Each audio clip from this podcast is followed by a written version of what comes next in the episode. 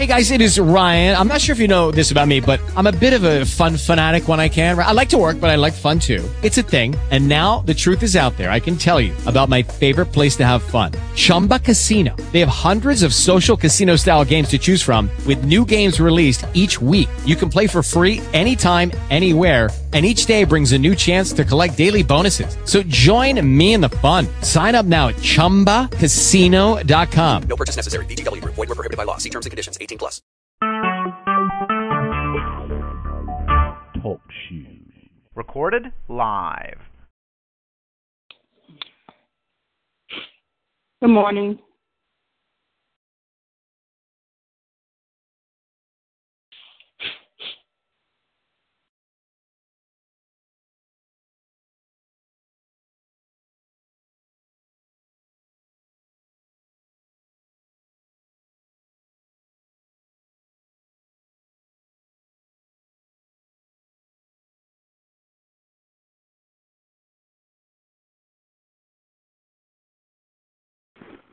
Good morning. Good morning. How are you today? Mm, I'm awake. yeah, I understand. I almost forgot because my son had uh, my son had spring break. oh, okay. Yeah, and I set my alarm. I remember it last night. I'm like, let me just do it. I set my alarm for a study in the morning, and when the alarm went off, I was like, "Here high school." I'm like, "Oh yeah, yeah, yeah, yeah." Was-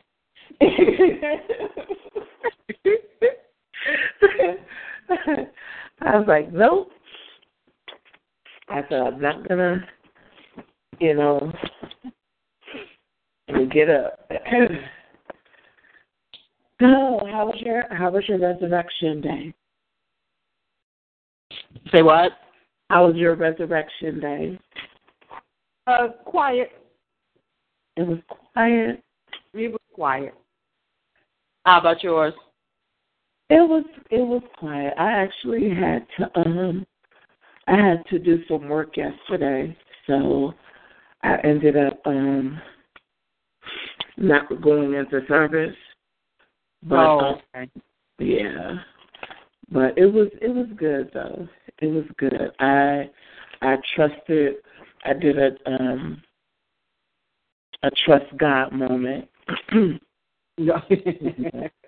I did because I, you know, I have to um with me not working, you know, things, you know how things come up, and so I was like, all right, and um just we shouldn't, you know, I I had saw um someone posted on Facebook that were reminding everybody to check their license plate because they're not sending out um they're not sending out notices for your registration. Right. I was like, okay. And mine is due mine's in at the end of the month. Uh oh. So yeah, so I'm like, uh, let me go out here and hustle up, you know, the money for my um my thing. So driving Uber, that's what I did. I went and drove Uber yesterday. And so I was like, you know what, Lord? I said, um I said, show me where to go. And so basically he he made it so that I didn't have to drive too long, you know. Okay. So, yeah, it was good. It was good. Do you like driving, uh, doing the Uber thing? Hmm.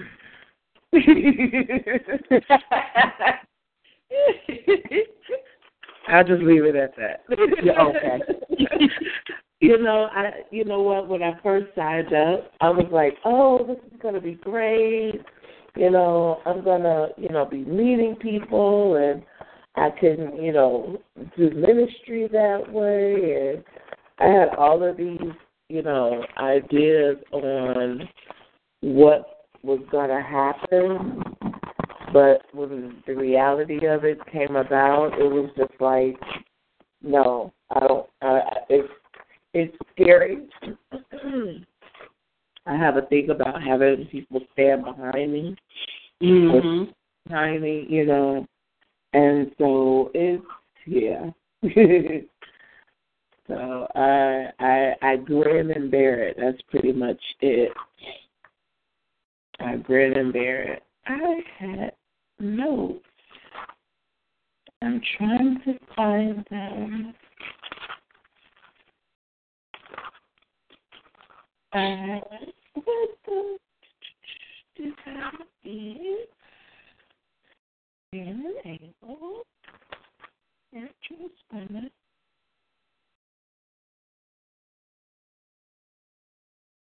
You went through the flood. I know I wrote it down.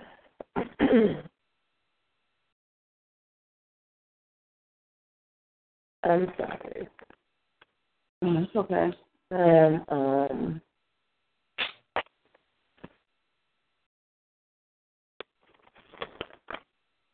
that's what I did. Okay. Okay. so um yeah, pretty much so let's start. Would you like to, would you pray us into our Bible study? Okay.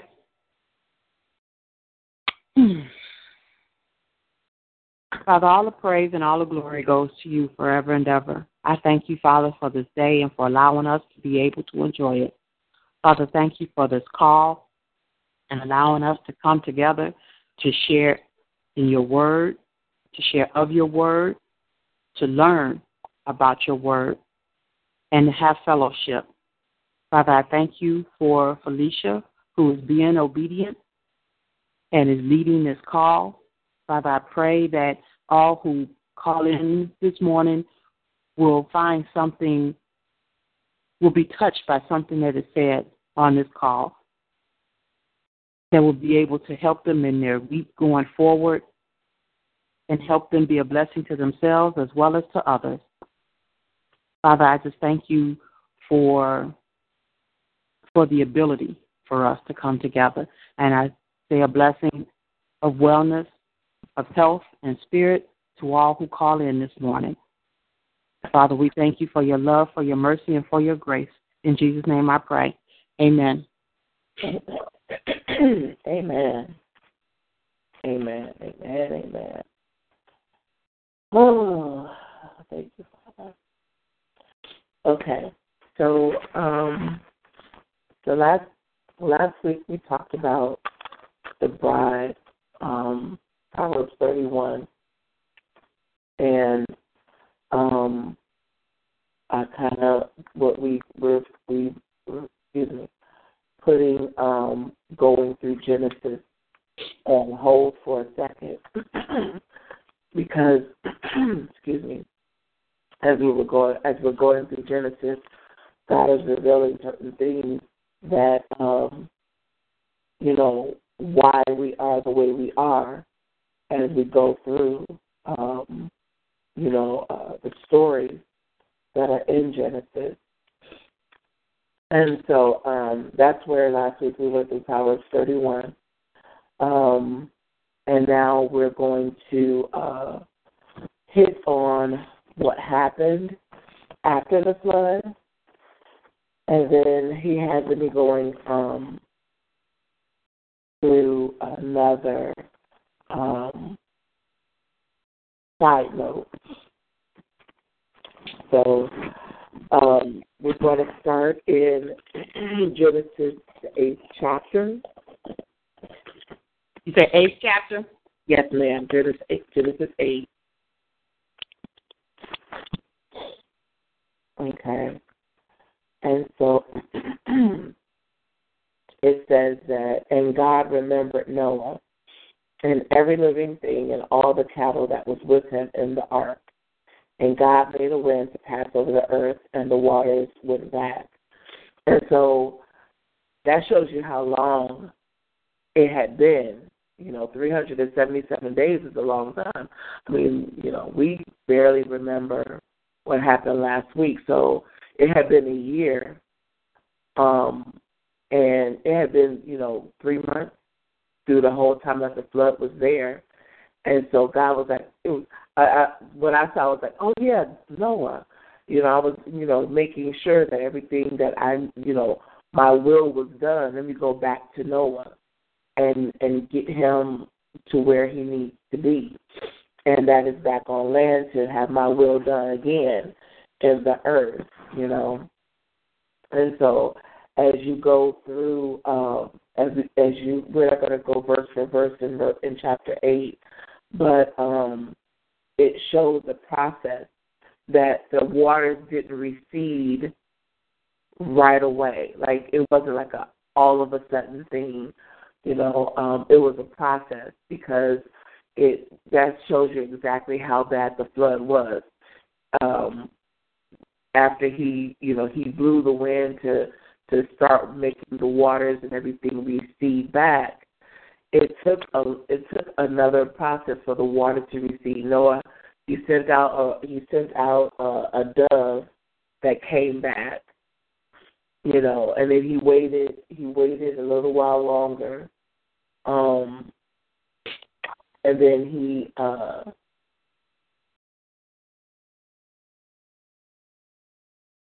then he sent he sent it out he waited seven days and he sent out the dove again.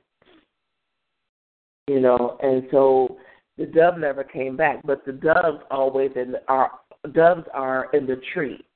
Doves are high up. So he's like, okay, the water is no longer at tree level. What about the ground? And so then he sent the raven, and the raven went out and came back. And then it went out and came back. Then it didn't didn't come back anymore. So then he knew that the the grounds were dry. And so at that point, um, God had them take the covering and everything off the ark. And he told them, now go and the same thing he told Adam and Eve, he told them, Noah and his sons and their wives to go and replenish the earth.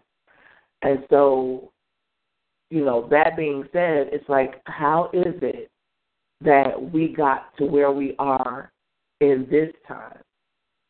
Because basically, we're all cousins on some genetic, you know, in the genetic level, the DNA level, we're all cousins. We're all related you know, it's so it's just like white, black, Asians. We're all related on some level, and it's just like, why are we here?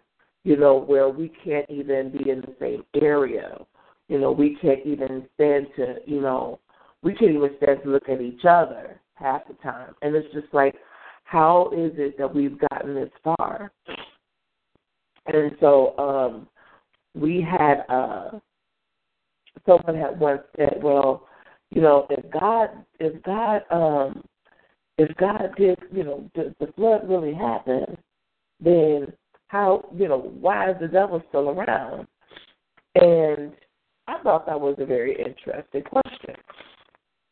And so the thing is, we forget that um, we forget that everything is spirit. You know, the the devil was not like a physical you know they they could go both spiritual and physical so it wasn't that the devil was in flesh the devil's not in flesh we're in flesh and so that's why i believe that god was really specific in how the wording was for the flood because he said all flesh was destroyed that was it. Not the spirit, not you know, not not the spirit of of sin, not the spirit of the devil can be destroyed because it's not flesh. And so um you have you have this moment where you're like looking at this and you're like, Yes, you know, the flood went through and Noah the believer, he's the last one there and that should be it, you know. And it's like I said, what I hear is that duh, duh, duh, you know, kind of moment. Like, is it over? And we find out going into um, going further into the going into the ninth chapter that it's not over. So first of all, um, after the Lord has us go, uh, you know, the Lord has Noah come off the ark. They go through a process as well. You know, um, God blessed Noah and his sons to be fruitful and multiply.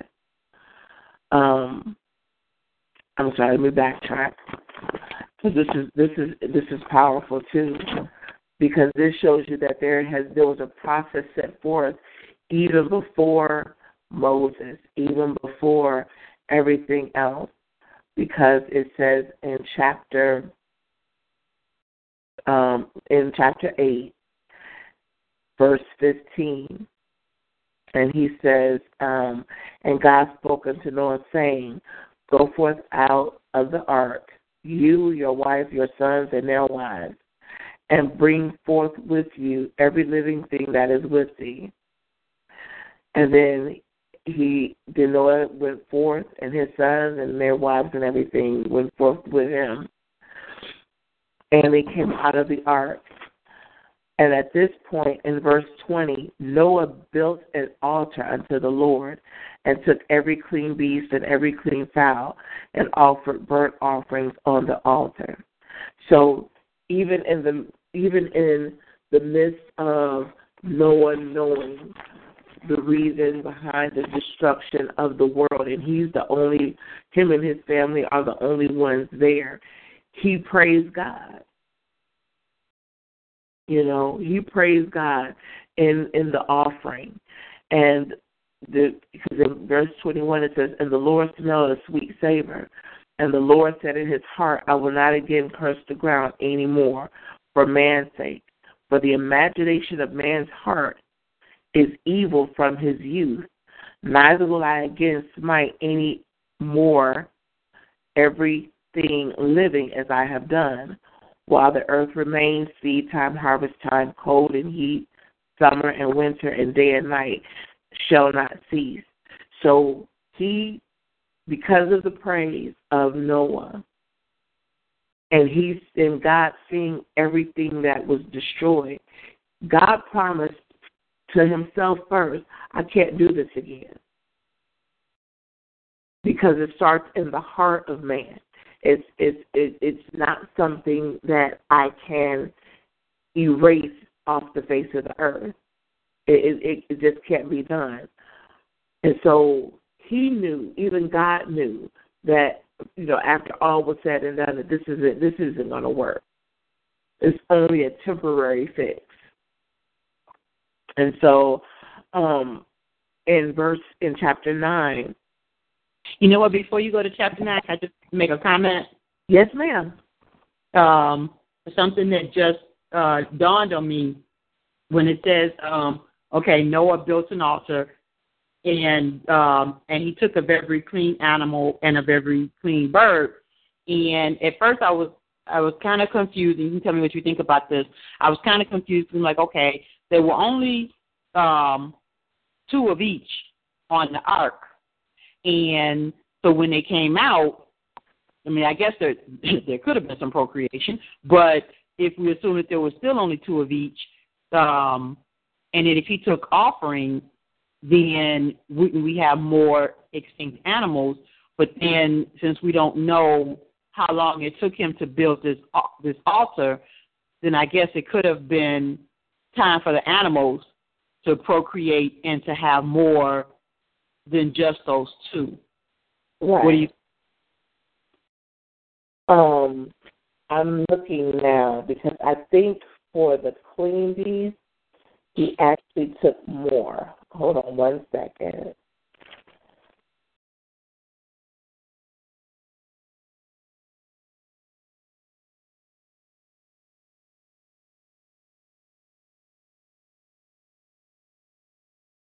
So that is a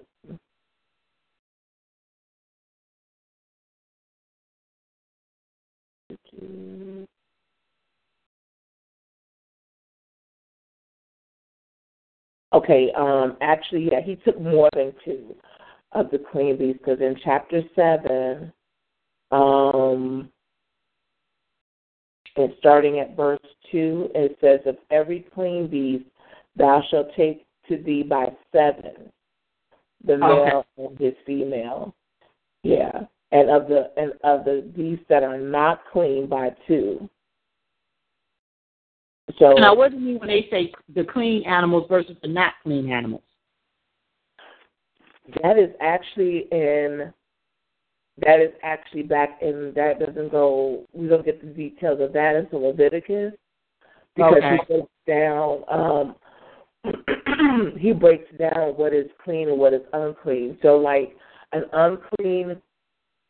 But what I did, what I what I do know, based on um, when I read when I read the read Leviticus before, um, the the clean be the clean beasts are the ones with the hooves that are split. So like beef, lamb, those kind those things are clean. Okay. Because they eat of the they eat of the grass. They are they eat the vegetation and things like that. The unclean are the ones that eat garbage and that don't sweat. So that's why pork is like a big thing. Don't eat pork. Don't eat. um There was another one. Um But pork always stands out because when I read that, I was like, okay. Because then when you look at the fish, the fish is the same way. Like you're not supposed to eat um crab and uh uh shrimp and there's like a fish that because they are bottom feeders and they don't sweat, and so they eat they eat anything. Whereas the uh, the ones with the split hoof, they eat the they eat they have their very their diet their diet is naturally eat like I said they eat the herbs and the grass and things like that. So um God implemented that dietary law for a reason, and I get that you know, and I'm just like everything that He put in place you know, we're just like, okay, you know, well, we don't have to do that anymore because of grace and mercy. But it's like, and I know I got off topic, but it's like we always use the grace and mercy under Christ as a reason to, you know, take away and and you know discard the stuff in the Old Testament when it was actually meant for our good. It's like just because you can do it, why do it? If he already said this is this is how this is for your good. It's not just frivolous information that I'm I'm telling you yes and no to. This is for your good. And you know, we just kind of take the ball and run with it and be like, oh, I can do all things, you know. But mm-hmm. that's the sad part. I mean, I understand that some of the laws are kind of like hard to do, but a lot of them are just like, you know, come on, it'll take us just a little bit longer, but you know. But when we get, we'll um out, yeah, Levitic, the laws are very. I thought the laws were very interesting. They are very interesting, and I can't wait to get to that part. um Okay, so um, going back to chapter 9, we're going to go through the covenant that God made with Noah.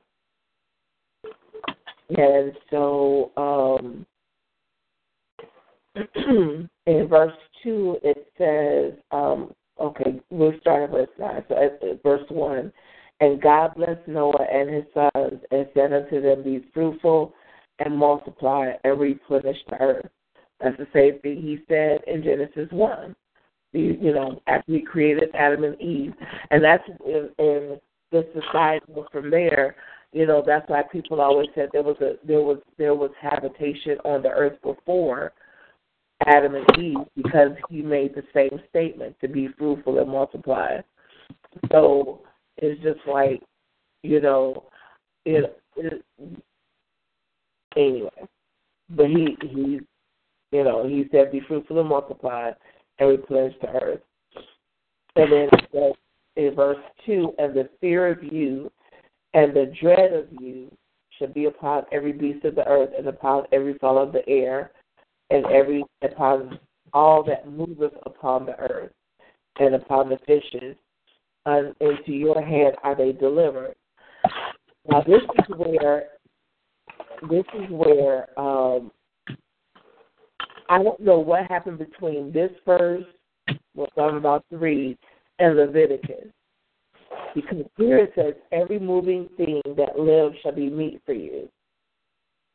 Mm-hmm. So after the fall, we were able to eat everything. So I don't know, except for the unclean, but I don't know where we decided that we're not supposed to, you know, some people are like, well, from the beginning we weren't supposed to eat meat, but here he tells them, he tells them that everything that liveth shall be meat for you.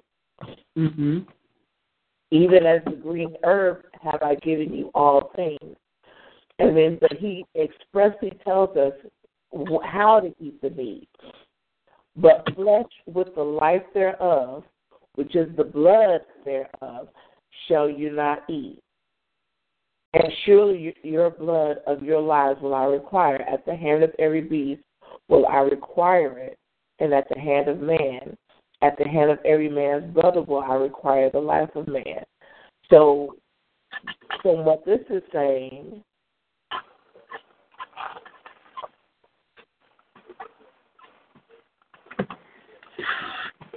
I this is the part I'm, I'm having. This is the part where I just I'm I'm I got confused, and I'm still a little confused on this because he says the blood thereof, but then he says the meat is good. So I'm like, okay, does that mean that I'll, I'll keep seeing that we're not supposed, you know, because you know the thing what people do now is that rare, and that what is that what is that that food called that tartar where it's just seared and I'm like, he's saying that we're not supposed to be eating blood at all. So Mhm. we're the meat that it should be fully cooked, not raw. And again, everything that he's told us from the beginning not to do, we're doing. So we're not supposed to eat anything with blood in it. Because in the blood is where hold on a second. Yes, sir in the blood is where um you know the impurities are. So i mean it doesn't make sense but for some reason we kind of just i don't know. Um but it's also letting us know that the animals are are subject to us. Where they were still supposed to be subject to us based on based on um the scripture before that. It says the dread of you should be upon every beast. So the animals were supposed to still be subject of us. And, and we lost that somewhere along the way. We got so far because actually Noah and his sons and everything, they were still closer to the spiritual side. You know, so they were able to direct and you know, I mean, it, it was there. They they were still they were still that connected where even God was still able to talk to him directly. That's another thing that, that stands out in it, where God is talking to Noah directly. There is no in between, there's no need for intercession. He's talking to Noah directly and letting him know what I like and what I don't like, what you can do and what you cannot do.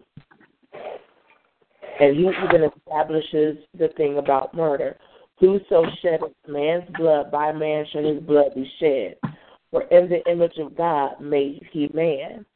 And right there, murder has always been, you know, murder is not God's will because He's letting you know that that um, in the image of God made he man. So people, I've heard a preacher say this before. If you kill somebody, you're killing God because you're, you're mad at God. You're not. It's not the because you're you're you're you're killing an image of Him, and Mm. the enemy has us killing His image every day. and the wars over in the Middle East and over there, and then over here, you know, people always say I I'm on my on my timeline I'm I get so I'm gonna have to unfollow a whole lot of people. But everything is about black power, black this, black that. But my thing is this every day we're killing our we're killing God's image. And for what? You know? And even when we commit suicide, if you're committing suicide, you're killing God's image because you're made in the image of Him. So basically, you're telling God, I don't like you. I forget. I forgot who you are. You're not important to me. Therefore, I'm going to kill what I don't care about and what I don't know. And it's like, but if that's the case, then you're killing God. And that's the image of God is, and that, and I thought that was that was that was something because it's like He let us know, man is in my image, so don't kill him. Point blank. That's actually pretty deep. That's actually pretty deep. That when we when we kill someone, that we're killing God, and so it's like subconsciously, um, because you figure when people kill, you know, a lot of times, well, you know, besides the ones that are just totally sick, um, they're they're angry, and so I guess you could, you know, like subconsciously, you're angry with God for the state of your life or the circumstances um, what have you. Just like when you when you commit suicide, um, it's you you know because something has gone like so vastly wrong in in your in your life, and so if it you know when you kill yourself, you kill God because you know subconsciously you're like angry at Him. That that's that's kind of deep. Hold on one second. You, you want to eat candy this early in the morning? Have any candy. If you're hungry, there's some cereal still in there, right? Then you can eat your bowl of cereal. Okay? All right.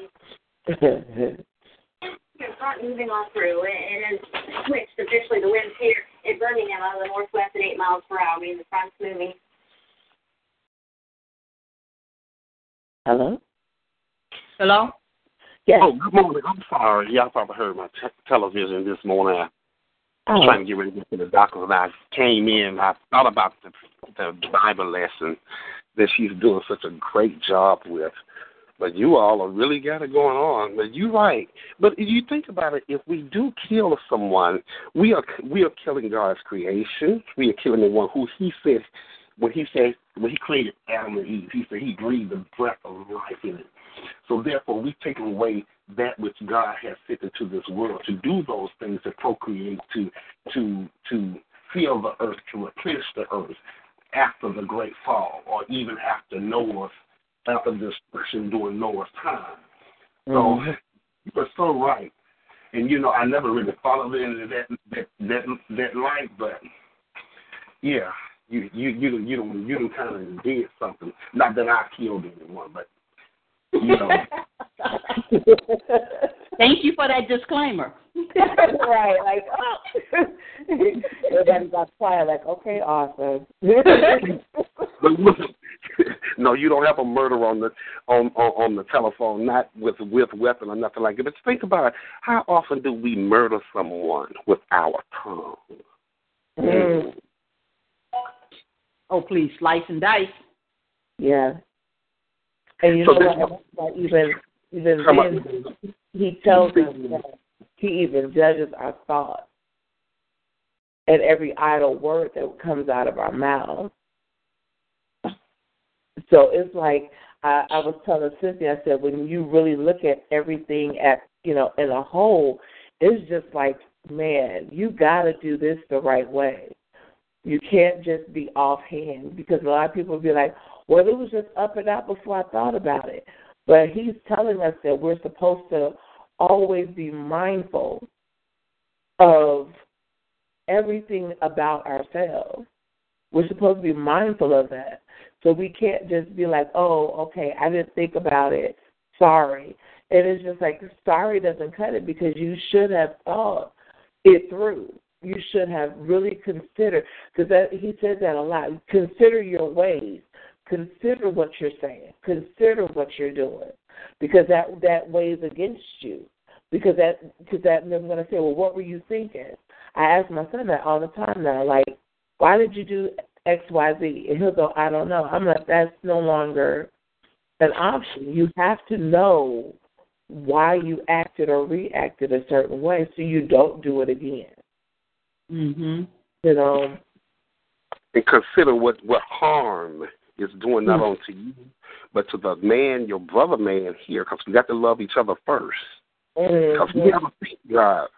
But the thing is, we have a faith and belief that He know He exists, and then also consider how how we offend Him.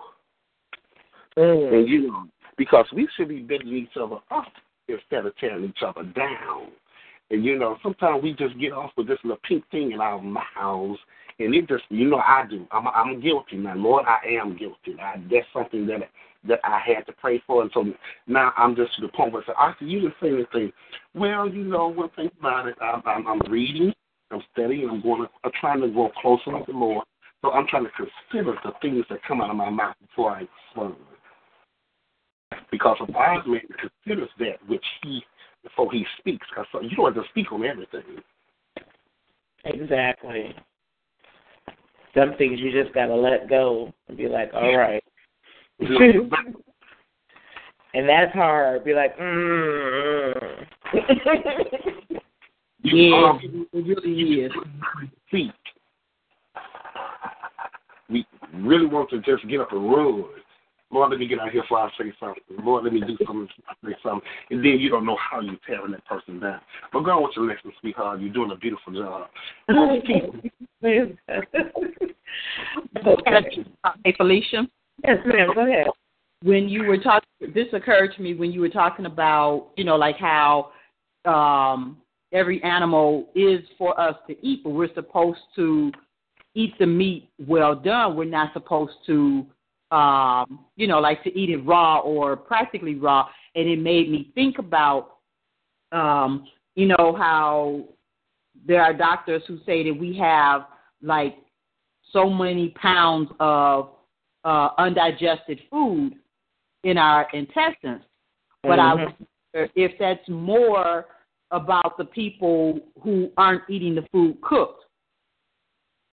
You know, perhaps that's their punishment for um, for eating the food raw.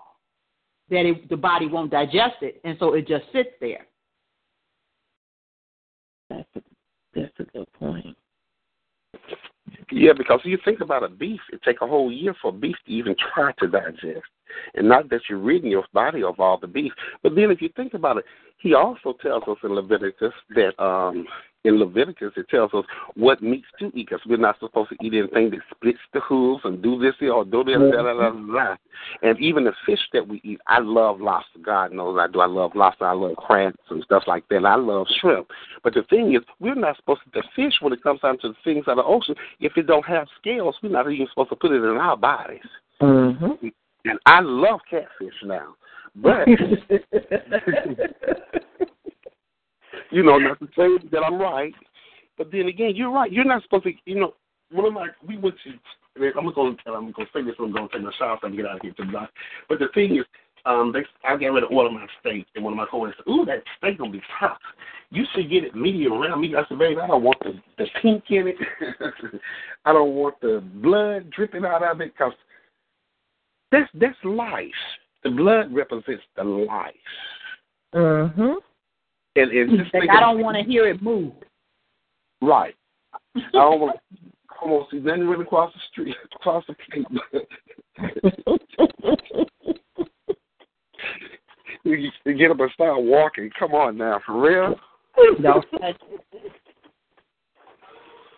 But people have have have gone and taken things and put it in their bodies and said it's for consumption.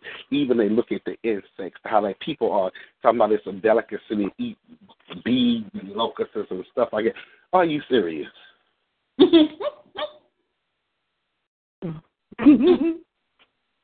he said of everything we can eat. I mean, you know. Well, that's true. Every moving thing that is alive shall be food for you. yeah. Yeah, that's true. But see, that was in the Old Testament. There, there was this thing, but that's during the Mosaic time, Mosaic law. But when Jesus came along, Jesus did away with all those laws and customs and things that was created during that time. But you know what? But that's the thing. He never he he never said he he was doing away with the law. He was coming to fulfill the law. A lot of the laws, a lot of the laws were to help us remember who we who we belong to, because the Ten Commandments. Okay, the Ten Commandments were, were the. It just was supposed to be the Ten Commandments. But if you look at it, just like now, if you have one law, there's like 10,000 clauses in that law because people are always trying to find a loophole. So God had only ten commands. When he when when Moses went up into the into the mountain, God only wrote the Ten Commandments. That was it. Just like with Adam and Eve, he only had one thing. Do not eat of the tree. That was it. And all they had to do was remember who told them that and and and and not worry about nothing else. The same thing with the Ten Commandments. The Ten Commandments were just that, Ten Commandments. But man always trying to find a loophole. Well, you said don't covet my neighbor's whatever. But it's not really my neighbor because, you know, he's down on the street, so he don't live right next to me. So he be considered my neighbor? So so God is just like, really? Okay, so I'm gonna have to go from ten commands, just ten things I don't want you to do, to now we have to expand it to six hundred and some odd things. Knowing that we're all of this is for us to remember, okay, you know what, God loves me enough that he did X, Y, Z. And we still couldn't do it and we just we got so caught up in well i did this that and this so if i didn't do this that's fine. And god is just like okay you did all the petty stuff the stuff that's outside but you're not even working on the inside. Because the ten commands was the inside thing. You should love the lord your god with all your you know the it was everything god directed you know, honor your mother and your father. If you honor your mother and your father, you're honoring God. Everything was to redirect you, and the Ten Commands redirected you to remembering God, and you know, and what He said, what His standard was. But we just was like, you know, so I can't. I mean, because when you go into the story of, um, go back to the story of Lamech, uh, Cain's son, he was like, well, my my father killed and God protected him, you know, you know, told him that if anybody killed him, he's, you know, they'll seventy seven times shall come against them. Well, I killed somebody, and so therefore I get the same protection. No. So he's letting it be known, no, it's not about you. It's back to me. You know, and we don't, you know, we get so stuck on, well, it's a law. Yeah, it was a law because y'all didn't even want to follow the command. You know, and it's just like, and people always say, well, uh, the commandments are no longer valid. I don't know where that came from. It's it's just that everything that God put forward, He had to build on because the people kept getting worse and worse and farther and farther away from Him. And Christ said, I'm not here to to annul he's not here to to annul the law, but to f- fulfill it, which is to bring us back to God. Bring us back to remembering that God is God. And to let God be God. You know, I mean, think about it. Before we decided to give our lives over to Him, it was all about me. But once we once we accepted Christ as our Savior, because Christ, Emmanuel, is God with us. God with us. We remember that God was with us through the, the sacrifice of Christ. And now, because we know that God is with us and He loved us enough, now our eyes go off of us and back to Him. It was never meant for us to. It, it was never meant for us to take our eyes off of Him. But when we came, when we got all in self, It, we had he had to he had to make a way to redirect our focus to what was important. What was important is him. And then he said, Seek ye first the kingdom of heaven, which the kingdom is him, and then everything else is just everything else to be brought back to us. So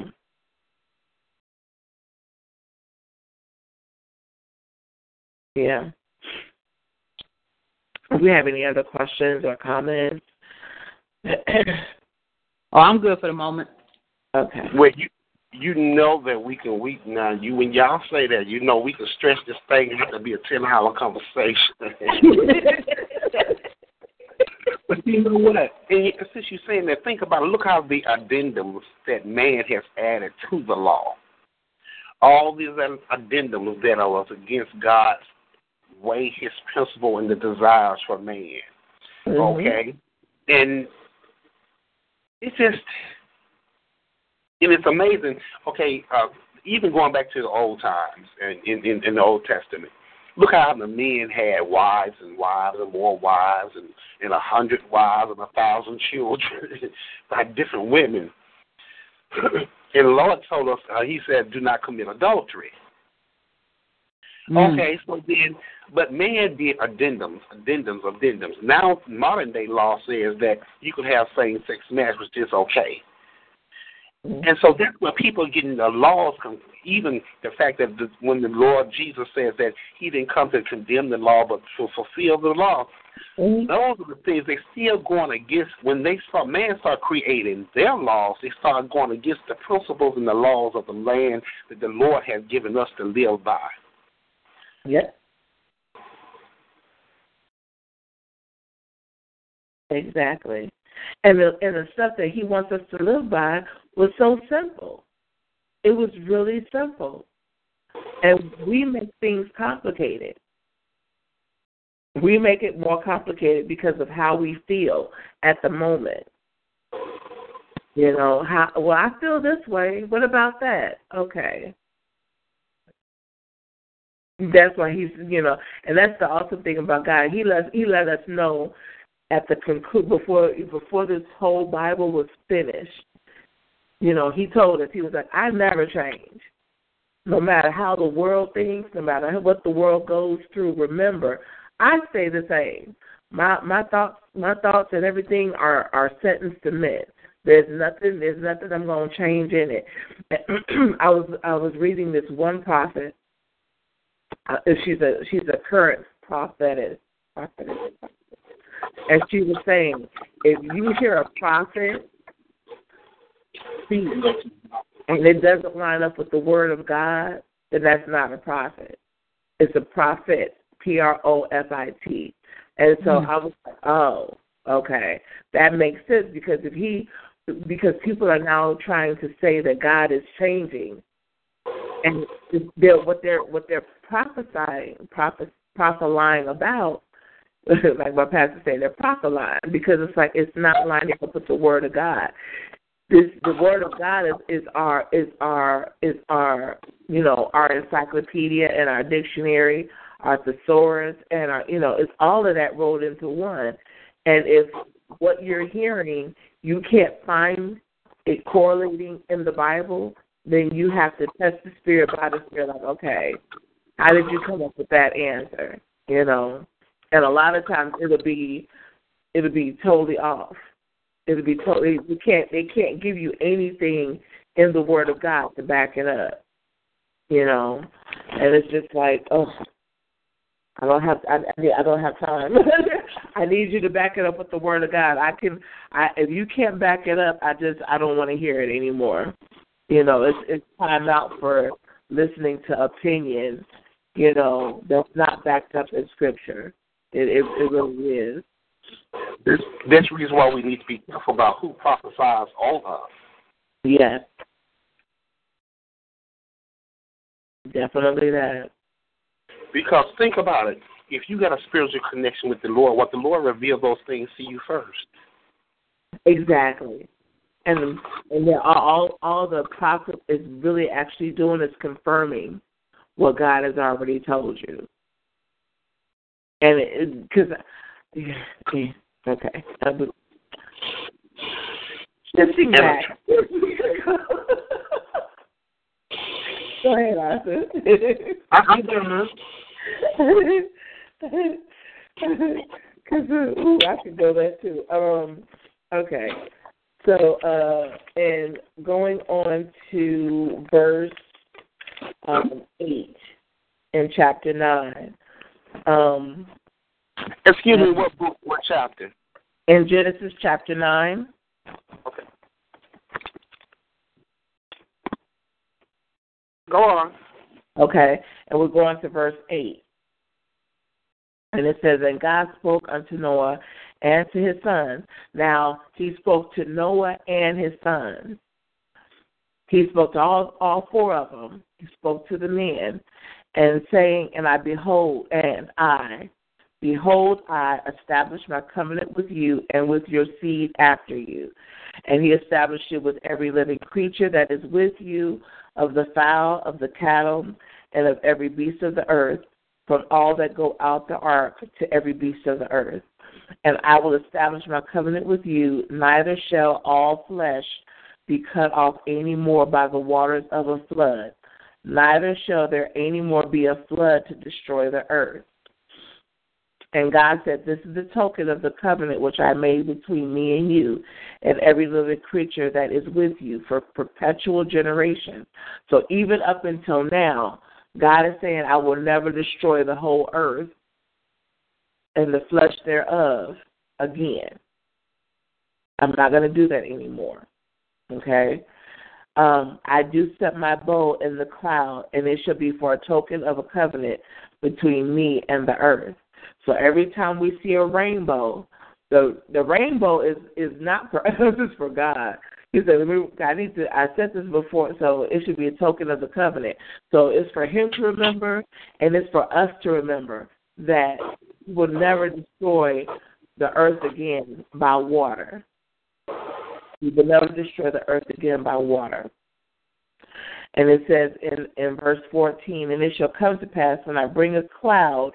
over the earth that the bow shall be seen in the cloud.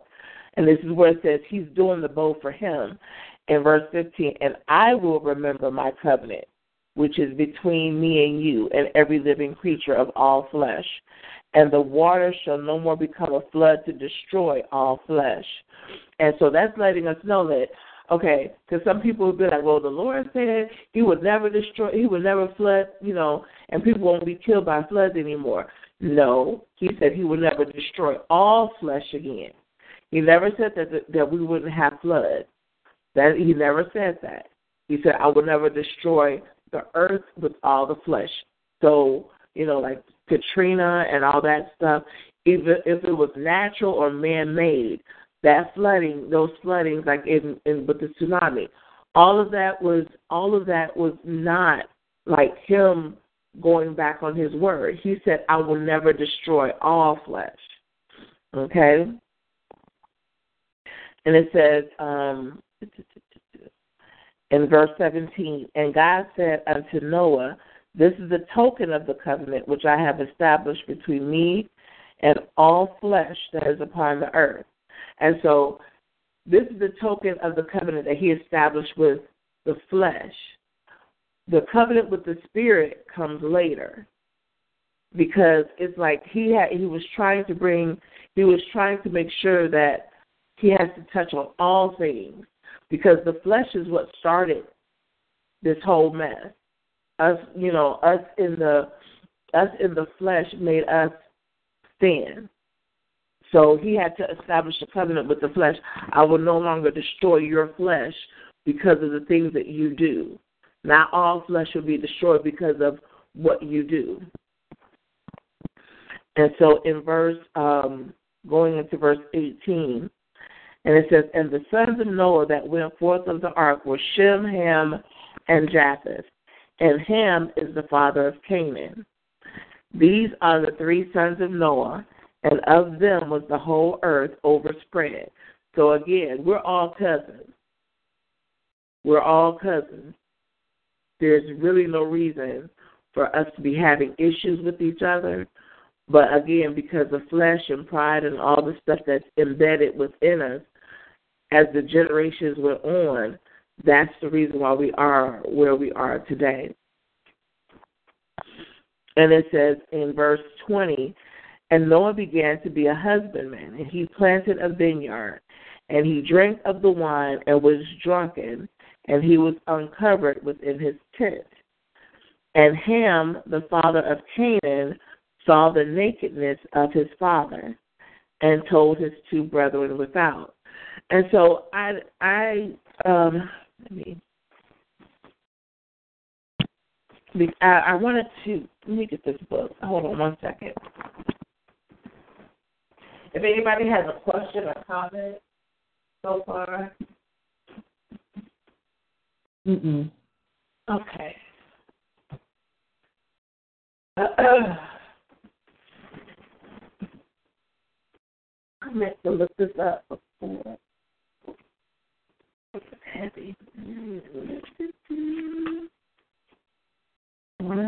Second. Because this is uh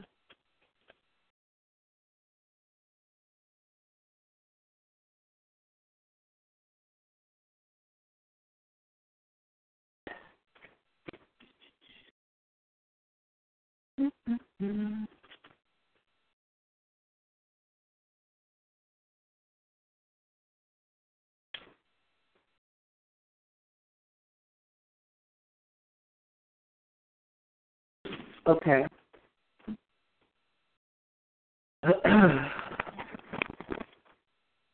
All right.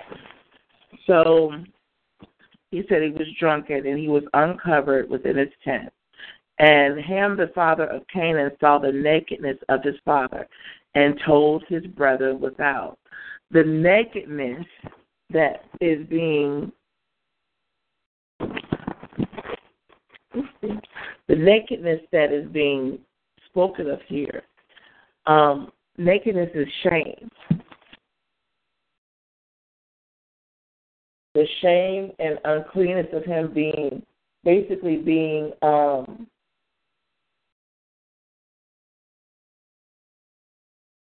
him being him being drunk and and him being drunk because even in that explains why he you know God says about not drinking until drunkenness. He was drunk and Ham went in and saw his nakedness. And then he went out. Basically you know that's like you seeing somebody at their worst and then you're going to bring everybody to come and see this person at their worst. And basically that's what ham did. He saw his dad at his worst. And instead of and instead of um you know doing as his brothers did and and covering him you know and making sure that he was okay he went to go and tell like hey look at this dad in here drunk lit up out his mind. And look how we do that now. You see it on facebook all the time. You see it in people who are filming their their friends and loved ones high on the newest drug or you know drunk and instead of them taking care of that person and making sure that they're okay they're filming it and put it on facebook so you're purposely you're purposely trying to put someone's shame out for everybody to see and in doing that, you you know, this is what happens. And Shem and and Japheth took a garment and laid it upon their shoulders and went backwards and covered the nakedness of their father. And their faces were backward, and they saw not their father's nakedness. So they refused to look at the shame in the you know him their father being at his weakest point is basically what it is him being weak to he was weak at that point he was drunk so whatever was going on at that moment made him drink excessively. And in that he was just open. And they had the they had the they had the respect for the father. And then that shows you why that, that honor their mother and their father was in the command from the beginning because of situations like this. And so, um, and Noah awoke from his wine and knew what his younger son had done unto him. And he said, Cursed be Canaan. And the thing is, because of the seed, it's like, okay, why wasn't Ham cursed? Which was a question that had been presented when I when I saw the study before. And Ham wasn't cursed because it was through Ham, Shem, and Japheth that the covenant was given to multiply and replenish the earth. It was through Ham's seed. So he couldn't curse Ham's seed because then everybody on the earth would have this curse. So he had to curse some he had to curse that which was not covered under the auspice of God. So he he, he cursed Canaan. And Canaan I think was um hold on one second. I want to make sure I got this right. Um I think Canaan was the youngest. Uh, hold on one second.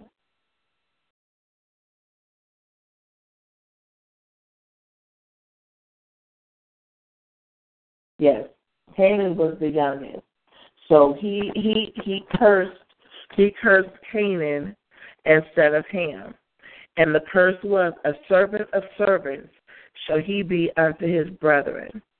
And he said, Blessed be the Lord God of Shem, and and Canaan shall be his servant. God shall enlarge Japheth, and he shall dwell in the tents of Shem, and Canaan shall be his servant. And Noah lived after the flood three hundred and fifty years, and all his days were nine hundred and fifty, and he died. And so that shows you with Canaan, he was always going to, Canaan and all of his descendants were going to be servants. All of them. That was the curse that that um, Noah put on his son. Now, the awesome thing is, is that these particular curses are no longer valid after Christ. So every generation up until Christ, whoever was under the, the bloodline of Canaan, they were always to be servants. But if we go by the the um if we go by the sacrifice that Christ did for us, excuse me, we are no longer under the curses that were spoken in the Old Testament. And there were a lot of curses, a lot that and that shows you how, you know, in anger, you know, there was no forgiveness, you know, and it's just like, okay, but in his in in God's wisdom and in God's grace and mercy, every curse that was spoken into a bloodline can be stopped by accepting Yeshua Christ as Lord and Savior, accepting God as our Heavenly Father. Those things are, are needed for for us to have, you know, for us to be blessed instead of cursed. Second question. Yes, sir. Um, by him looking at his father's nakedness, to seeing his father's nakedness, even mocking or whatever it was, mm-hmm. don't you think that I, this is in my mind? I, I mean, correct me if I'm wrong, anyone who who's speaking, but if by him looking at his father's nakedness, don't you think there was an introduction of lust for the same sex flesh? Yes. Yeah. That's possibility. And then again, that goes back to, you know, like I was saying before, you know, at the start, like you thought everything was fine, You know, you're like, okay, God created the covenant. He said He would no longer destroy flesh, and it's just like now, it's like peekaboo, I'm still here. You know, it what what you thought would have been destroyed is still here. So sin was still there.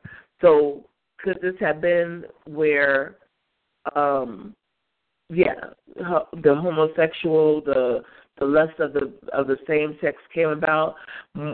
I wouldn't be the least bit surprised because it's like the lust of the eye was still there. And then we like to see a train wreck. So all of that is in that one simple act. You see how powerful one simple act is? Like, and he, you know what? And I'm not even going to say that he did it, you know, in malice. You know what I mean? Just just because he thought it was funny.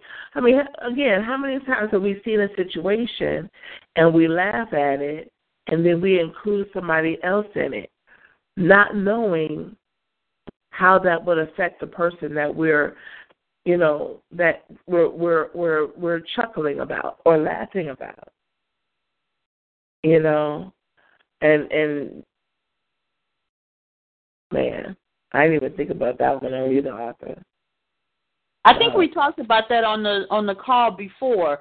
I, yeah. I kind of remember us us talking about that. Um, you know that that was you know a possibility of what happened when it's you know like when Noah awoke and he knew what his youngest son had done to him.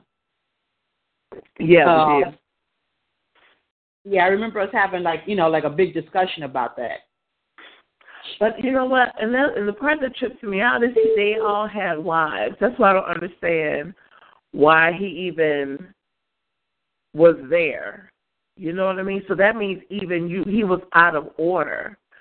It just just that just in that one section, how much see how far it was just wrong. Like you had a wife, you have a wife. Why would you be in your dad's tent? Mhm. Why would why would you even have to go in there for what? You basically have your own house because my thing is you you're you're living with your wife. So why, you know, and it's just and that goes back to some of the other stories of being out of order in the wrong in the place where you're not supposed to be is where sin will come. Oh yes. Exactly where you're not supposed to be. But you have the same thing going on now where you have men who have wives um, and who are out of order, um, so to speak, with, with other men. Exactly, and then you know when you ask you when you when you hear them talk about how it all started, it all started where they were not where they were supposed to be.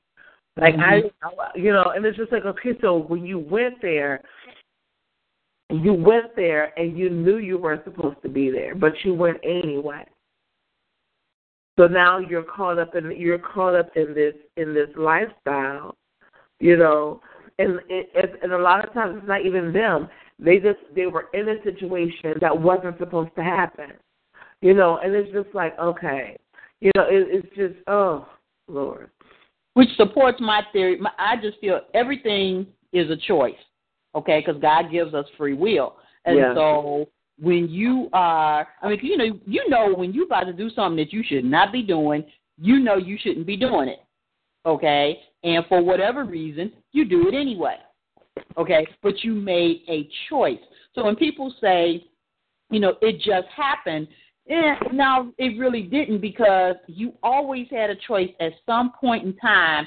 You could have turned away, you could have said no, you know, so a part of you wanted to participate, uh, wanted you know certain things to happen or whatever the case may be. So don't blame it on it just happened. And it just happened because you let it happen.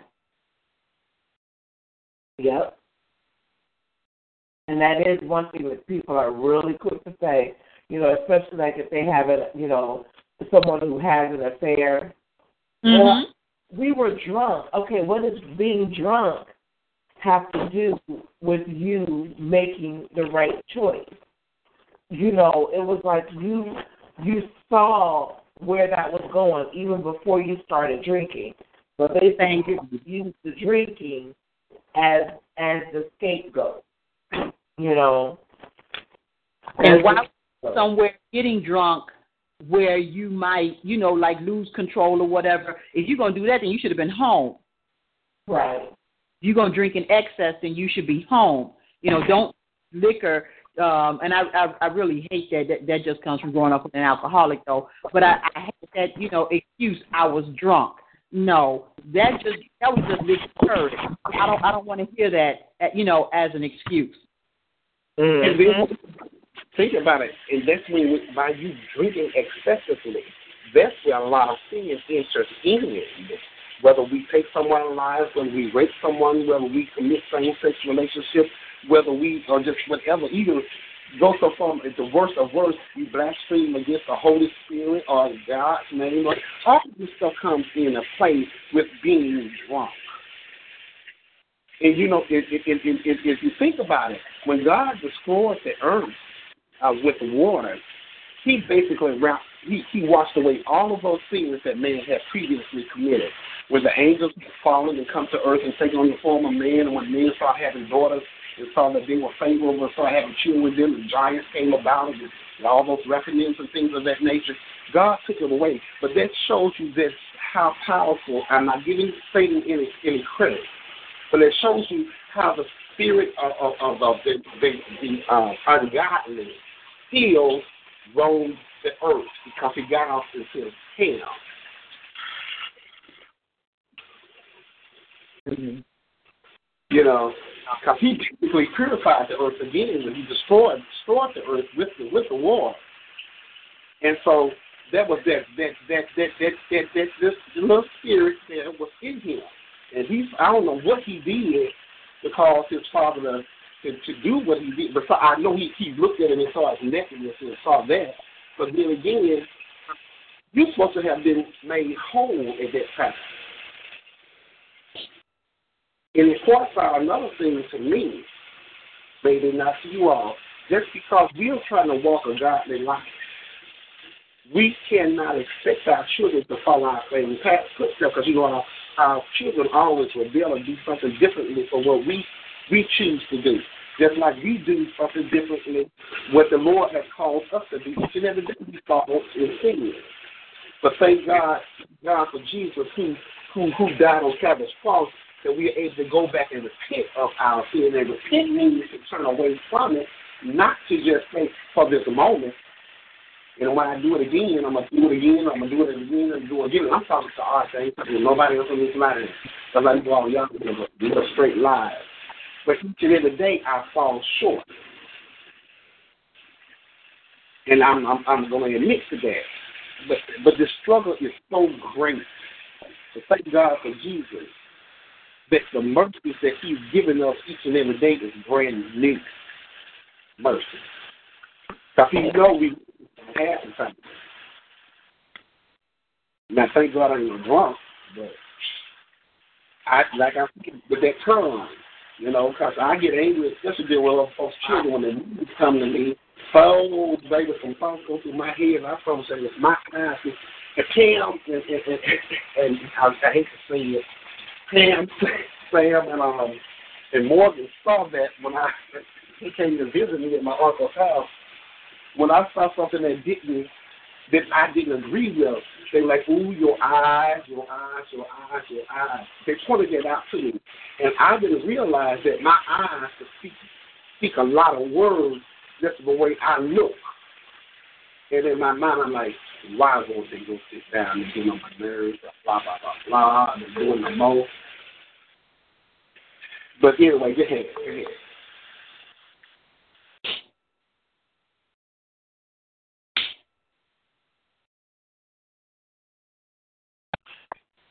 Huh? Good morning, folks. Good morning, Sherry. How are you? Renee. Okay. Good morning, y'all. Morning. I'm a quick creeping out on mute. okay, um, I was hearing for what you all were saying, especially about people going into places where they know they not ought to go. Mhm. And then even for some of the um rebuttals on, you know, for people want to blame alcohol on their actions and stuff like that. But you know, there was, you know, you can look at it for well, what we have to face is what is our what is our objective for being in those places? What is the main objective of us hiding behind saying it was the alcohol or drugs? Because if you know, if you know that, I mean, if you're recovering, you already knew what the alcohol was going to do to you anyway. How much you was going you was going to let it allow it to impair you. But what is it for where it took you there in the first place? I mean, because it is some places for where, you know, once you have overcome that, it is sometimes where you can go back in and try to pull other, you know, give them the invitation to let them know, hey, here's the door over here to get out of this. But that person also knows if they're recovering from that, that if they go back over there too many more times, that they can easily get pulled back into it. So it now comes down to the point of what was their main objective for being in that for being in that arena. a lot of times it's a a lot of times it's basically um somebody something triggered. I know I have a a friend who is uh a recovering I can't say I don't like that word. She is delivered from addiction. Mhm. She's trying to she's working God is working on delivering her from her addiction. Let me Mhm. put it that way. And with her, sometimes it's a conscious thing and sometimes it's an unconscious thing. She has to a lot of times people don't know what their triggers are. They don't know what triggers them to go back to what they've been trying to get out of. I mean, and it goes, but it also goes back to living consciously. And a lot of times we we react before we think about it. I tell my kids all the time, I'm like, you guys got to start pausing. There's a time that you, so you every time before you say or do anything, if, if something affects your emotions, you need to pause, breathe through it before you say or react to something. And I said it gets it gets to the point where it becomes automatic. But you have to do that. And a lot of times the people who are addicted have always been addicted because they use the addiction to get away from a situation or a circumstance. So maybe they were using the addiction because they were abused or maybe because they were going through a depression or they just it, it felt good at the time and it just it just they got hooked. Whatever it is, that is now their go to. That is now their go to that they do to um to numb themselves. So, oh, I'm stressed. Oh, this and all that. And so, when it comes to my friend, her thing is she gets into high. She might get into a high stress situation, and even though even after she tries to work through it and it doesn't work, she finds herself back where she's been trying to get where God has been trying to deliver is delivering her from. Right. And but it's not on purpose. And so there's no way for her and she even, even after everything is said and done, she'll even say, I didn't mean to go there. Right. So but, But if, that's go that's ahead. why I, that's why I had, that's why I had said, uh, what is the objective? It could be it can be an, an, an unknown objective. It can be an objective for where they're in denial. But there is something behind that for where, you know, just with the just like with a baby with with with, with a security blanket. They'll have that security blanket up to make them feel secure, But then when they accomplish that, of feeling secure, they don't need that blanket anymore. Was the reason why they had the blanket in the first place.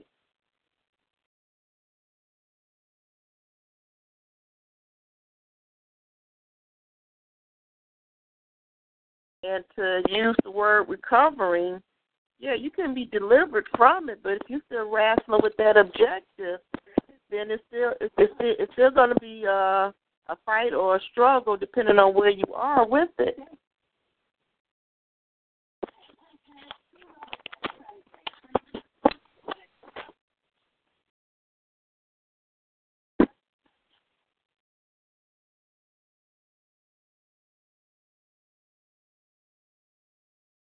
Mm.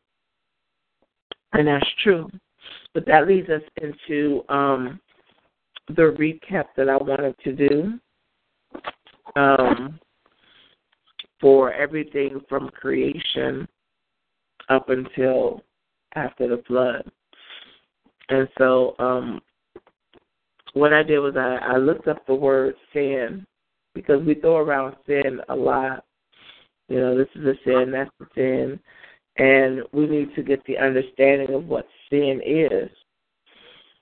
And um, when you look in a regular dictionary, it says um, sin is a transgression, as if you misbehave, if you have, if you cause an offense. Um, another one was violating Yahweh, um, God's will. But um, when you look up sin, in the Hebrew and the Greek, it means um, to miss, go wrong, be absent. It means not being there or forgetting, doing something without being present there. And when you look at um, a lot of the things that God wants us to do, He always says, remember, know, you know, or don't forget, you know, uh, guard your heart. You know, those things are meant for us to to to. Those things are just are not just said offhandedly. Those are things that he's saying we need to do. And I didn't understand. Like, why do you keep saying don't forget? And he even when um at the Last Supper, when he said that for when Christ said for communion, the communion, do this in remembrance of me. We're supposed to constantly we're supposed to remember all the things that God has done. You know, even looking at the prayers of the of the um the old prophets and, and Noah and Abraham and the prophets and everything, whenever they started praying, their prayers always started.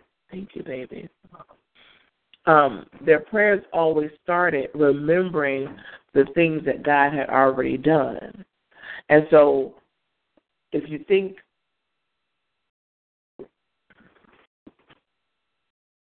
starting at Adam and Eve, they forgot. Even though they talked to God every day, they forgot the one thing that He did say. They forgot.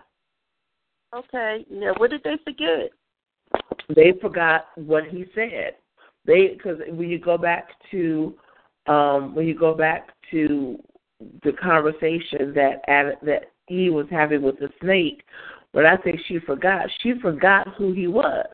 She forgot that God created her. She forgot that God walked with them every day. She she was so focused. Her and Adam were so focused on this tree and this conversation with the snake they forgot every, they forgot the love that God had for them. They forgot the provision that God gave them. They forgot because there's no way that you can remember somebody. There's no way you can remember somebody and still do them wrong.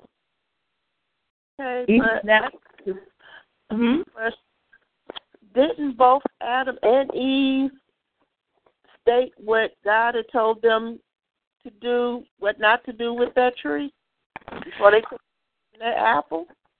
Eve did. Adam said nothing, and that's and that's what I'm saying. It's like he for, he forgot. He forgot he was the one that he was the one that God gave the the the rule to. So there was the the whole the whole forgetting thing is just like it's little subtle things. You can forget you can forget um in your when you have head knowledge you for you can forget something. But if it's in the heart you will not forget. Because i mean think about it. Before you got saved you knew you you had probably read the bible you know before you really gave your life over to christ you might have read your bible and everything and you know the ten commandments ooh okay whatever. And but as you did your as you grew up it was just like you forgot about all that so you were lying you were doing this and you were doing that you were doing your own thing you forgot because it wasn't in your heart. It was in your head. So it was just like, okay, whatever. But once, and I'm just, uh, let me make it me. But once I've actually, you know, I actually turned my life over and said, you know what, for God I live, for God I die. I'm still working on the dying part, but um, my purpose is to continue to do what His will says, and I go by the Ten Commandments. So I make it a point to remember that he doesn't want me to lie. So I don't I don't just I don't give my word frivolously. And if I forget, I have I go back and like, I'm so sorry. Or I you know, I I use the word I'll try or something like that. So I won't lie. Honor my mother and my father. Okay, I try to you know, before that I would just get real smart mouth not not disrespectfully, but just you know, instead of just doing as I was told, I do it back and forth. You know, with us being older, there was no attitude, but you know, a lot of questions. Well, why I got to do it? Da, da, da. But once I actually gave my life over, and it was in my heart and not just my head, I was like, okay, even though I think you're wrong, I'm not going to argue with you because you're my father. So it is that kind of thing where it says, but when you're in sin, you forget because the word was never in your heart; it was in your head. And that's where, and that's and that's also where God said He wanted to have the word because He even understood, even though people were going by the laws and they were, you know, they they were doing everything on the outside. He even said, "Your, you know, it's your, your outside looks good, but your inside is tacky. It's it's not right with me.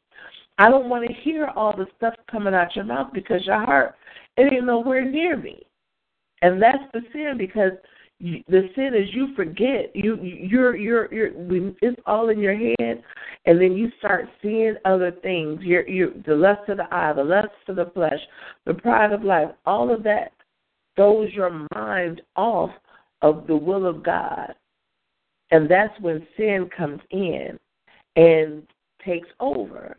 Or you let it take over, or you and, and sin are friends. However you want to word it, it, it still comes out to be the same thing.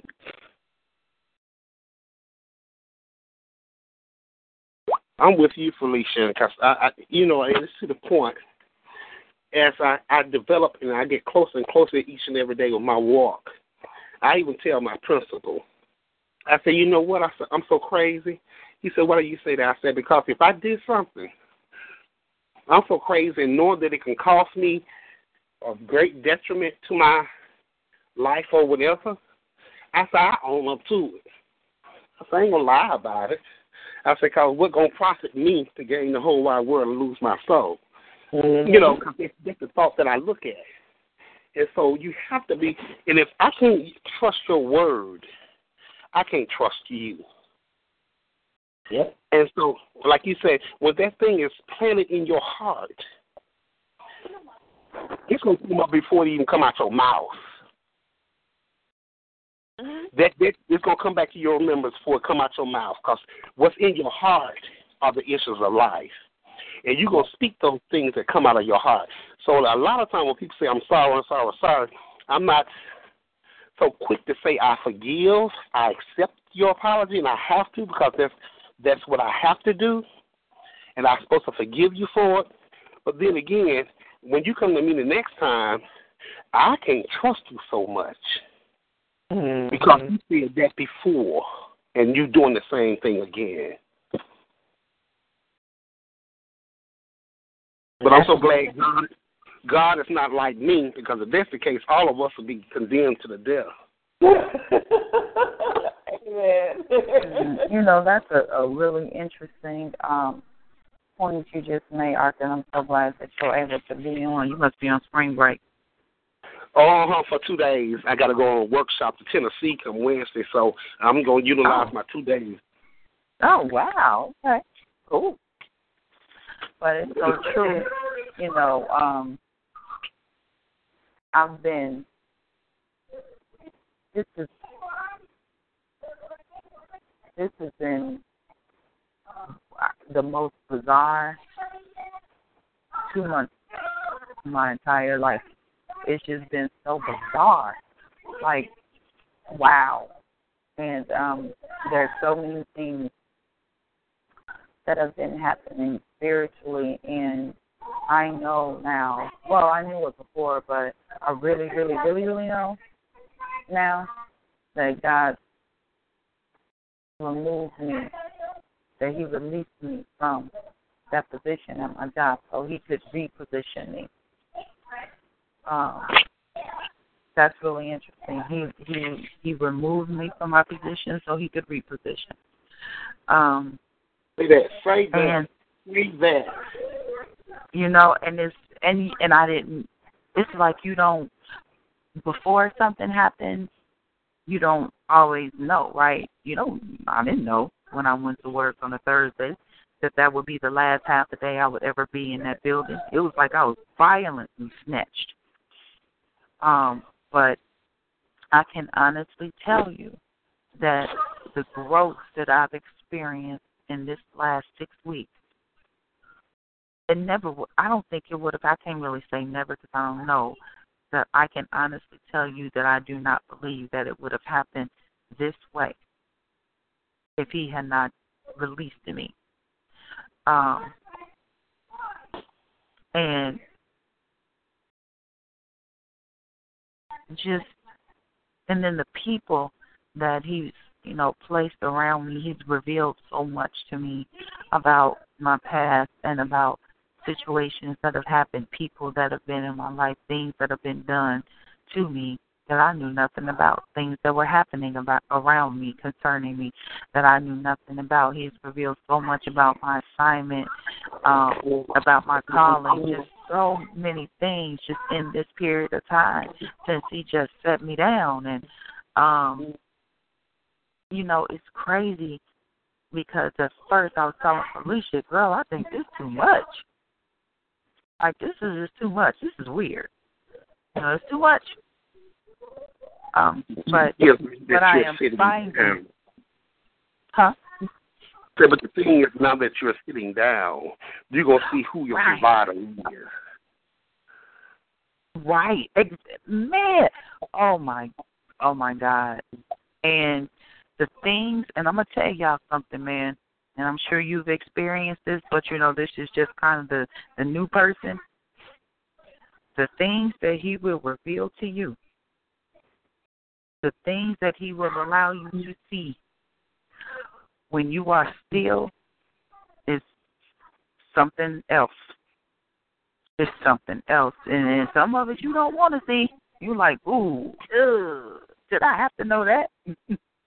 did I have to see that for real, God, for real? But, but he, and then you, and then you know your eyes will be open to so many things and people that you missed before when you were moving so fast. You know, when you were just moving fast, so much we miss. And um, wow, I, I, I, you know, I mean, since then, I never would have, for instance, um, one of my cousins, and I don't mean to keep you on talk all day, but I just have to share this. You never know what people are going through and what people, you know, may be experiencing and what they might need to hear. So I just want to share this, just I don't know, in case. But I even ended up connecting with uh, one of my cousins that I haven't talked to in like 20 years. um, and you know, coming to find out some of the things that she's been through, and she now is a minister, and she now, oh my God, so many things that she experienced right when we were together as children and teenagers that I didn't even know she was going through right up under my nose, like right in front of my face. I didn't know she was being abused. I didn't know her mama was on crack and beating the hell out of her every day. I didn't know because when she came to church, she didn't look like that. So I didn't know. You know what I'm saying? Oh my God. And so just sharing with her and um seeing, you know, who she is and see and she's so strong and like now she's one of my biggest supporters. You know, I don't know what I would do without her. So it's it's just I guess what I'm saying is if he you know, sometimes he'll sit you down and if he does don't fight it don't fight it like I was trying to do. You know, because he will do that to open up doors for you, to open up your eyes so he can see, to show you the error of your ways, to do some house cleaning, to to show you some people around you, to some folks that need to be there, some folks that don't need to be there, some habits that need to be there, some habits that don't need to be there. He will show you all of those things if you are open to it and if you are obedient. So that's just my testimony for today. Thank you for your time. Okay. Amen. Yep. Been there, done that, have been on my job, mm. thinking everything was all right, and thinking team was coming, doors been shut in my face right there at the at the entrance of my tenure, but the Lord removed my foot from there because he does that's not where he wanted me to be. It was a temporary assignment. And sometimes we get so caught up in our jobs and all these things of what we our have and have nots, and we forget to get our get our focus and we don't re- reflect on that who is re- relevant in our lives. And so the Lord sent you there for a season to bless at that time. But when He opened up the doors again, He's going to bless you mighty again. And so, but that's just to get us to know, because sometimes we we think of we have because of our job, and we have because of our Father. Yes, Lord. And so when He get blesses, can't nobody pluck you out of His hand. But that's what we have to realize and remember. Provision is made each and every day because of the mercies He gives us.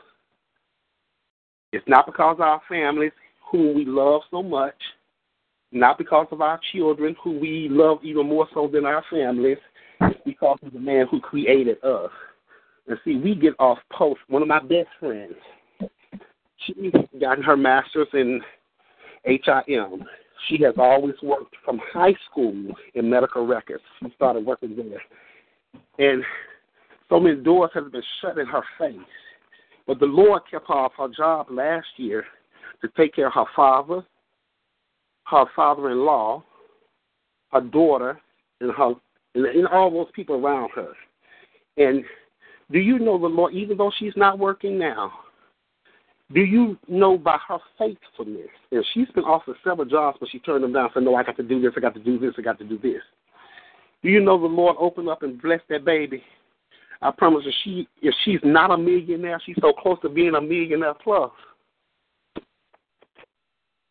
And, and hadn't hadn't lifted a finger in a year.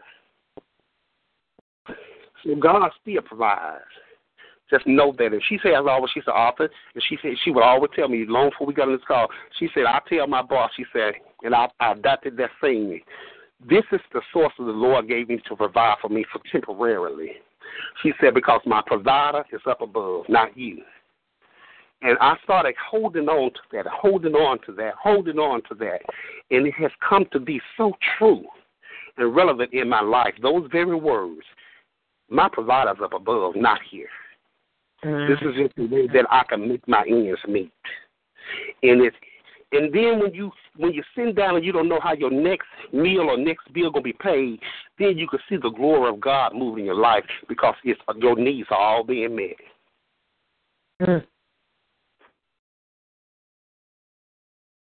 And that goes for anyone on this call who's going through. We all are going through, but that's for everybody. It's for, we got to keep our, our attention focused on Him, not these jobs, not this worldly stuff, because Mm. we're pressing the mark of a higher calling. Mm. Mm.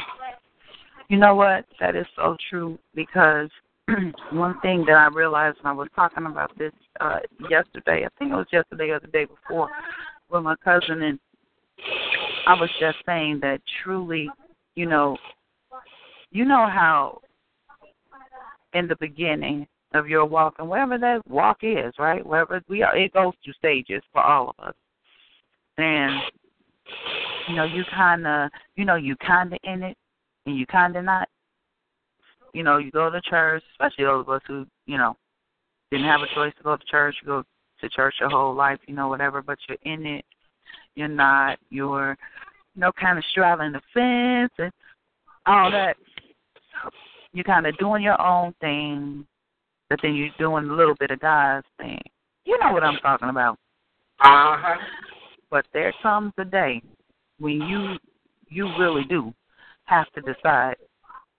You know, say choose ye this day. You have there's gonna come a time and that's something that I learned that you have to decide what it's gonna be. Because there will come a time when you you will have to choose when the when when um your circumstances will dictate that okay, I can't keep straddling this fence because this fence is about to break. I have to decide which way I'm going to do because the half half doing it ain't going to work. The half doing it is not going to work. You got to be all in or all out. Which is it going to be? You know, and that's something. And because things will change when you just when you make a definitive decision either way. But think about how many times we have given our job our 100% and given God only five, 1%.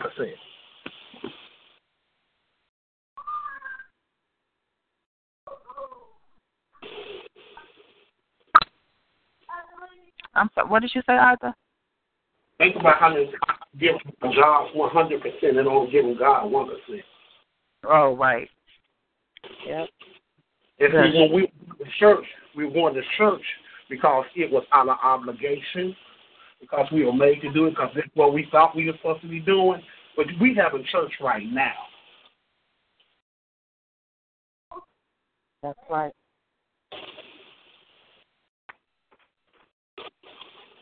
Amen. I know I had asked I had asked the uh the youth at at church yesterday. I said, "How much time do you you know?" And they sound just like an adult because we you know we're we're we we do the same thing. And I was like, "How much time do you give God a day?" You know, because one of the one of the um one of the guys were like, you know, sometimes he doesn't you know, sometimes he doesn't know, you know, if he wants to. It's like he said, well, how did he say it? He said, I believe in God, but sometimes I don't know. I just don't know, you know. And I asked him, I said, well, how long, you know, how often do you read your Bible? And he was like, well, I don't. And I'm like, okay. How long do you, how often do you pray? And he was like, Well, you know, um he said, I'll say the Lord's Prayer sometime and then that's about it. I said, Okay. I said, So you're not reading your Bible and you're not talking to God, so how do you think you are going to be able to get stronger in your relationship with him? You know? and their whole thing is and just like just like man does they they you know we always have an excuse and he's just like but i have to study for this and i have homework to do and you know and it's like but when you talk about going to work you know it's just like you you get up and do it you it's just i don't understand I don't understand. What can we do to change that, though? That's the thing. What can we do to make ourselves give God put, put as much effort in our relationship with God as we do in everything else? And then how do we pass that information on to everybody else? I think it's a matter of, you know, you can inspire someone, but you have to motivate yourself. Um, you know, even in, in sharing your story and that, um, you know, because everything everything is about timing, and some people aren't ready to receive it when you when you share it. Um, and it doesn't mean that you shouldn't share it um, because it's something that will sit in their in their subconscious for a while, and at the right time, you know, it's, it's a seed planted. That's what it is. It's a seed planted, and at a particular moment in their life, they're going to remember the things that you said. Um, you know, you you really do have to um, you have to motivate just like with everything else you have to motivate yourself to do what it is that you're supposed to do when you're supposed to do it. And you have to take responsibility for that. You can't um, blame it on other things or other people because that's your responsibility. You know um I, I just don't I don't think that there's a way that you can uh, necessarily make someone else do it. All you can do is inform them and share with them your experiences and hope that perhaps something will click either now or in the future that will help them to to get on their path. Okay. Well, if you think about it, think about us. I don't know where you were before you started this call. If it had not been for the invitation extended by Shem to invite us to this call, we we have taken on the initiative to to um start a call like this. God is such God is such a perfect gentleman, and I always say that because He's not going to force Himself on the woman. And he's going to call you when he knows that the fruit is right for the picking. He's not going to pick a fruit that is not right. Yeah. And he chose us at this appointed time because we was right.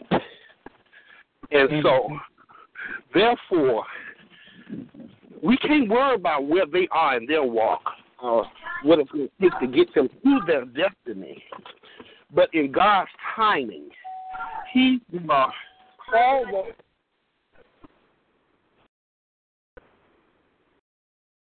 Hello? When you come screaming, squawking, biting, cussing, cussing, doing all those things. But in His timing, it's going to be right. And until those people develop a zeal and a love for God and a personal relationship, a personal walk, desire a personal walk with Him, they're not going to come. They're going to do everything else because they're enjoying what the world has to offer. Mhm. Mhm. Like I, I'm struggling right now, and God knows that I, I stopped doing what I'm doing, and that's smoking these doggone cigarettes.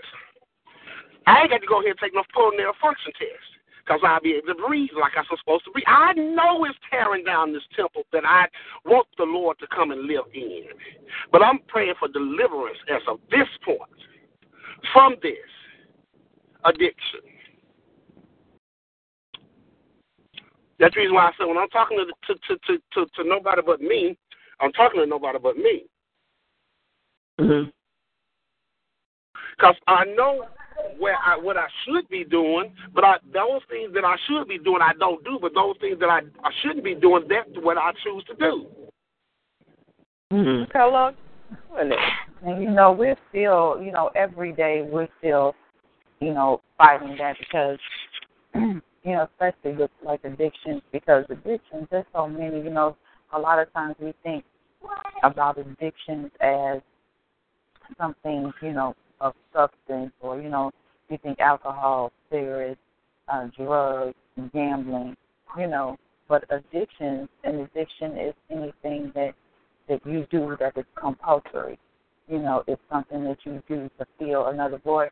And people don't know that, you know, even a negative attitude is a, is an addiction. Talking about people and gossiping is an addiction.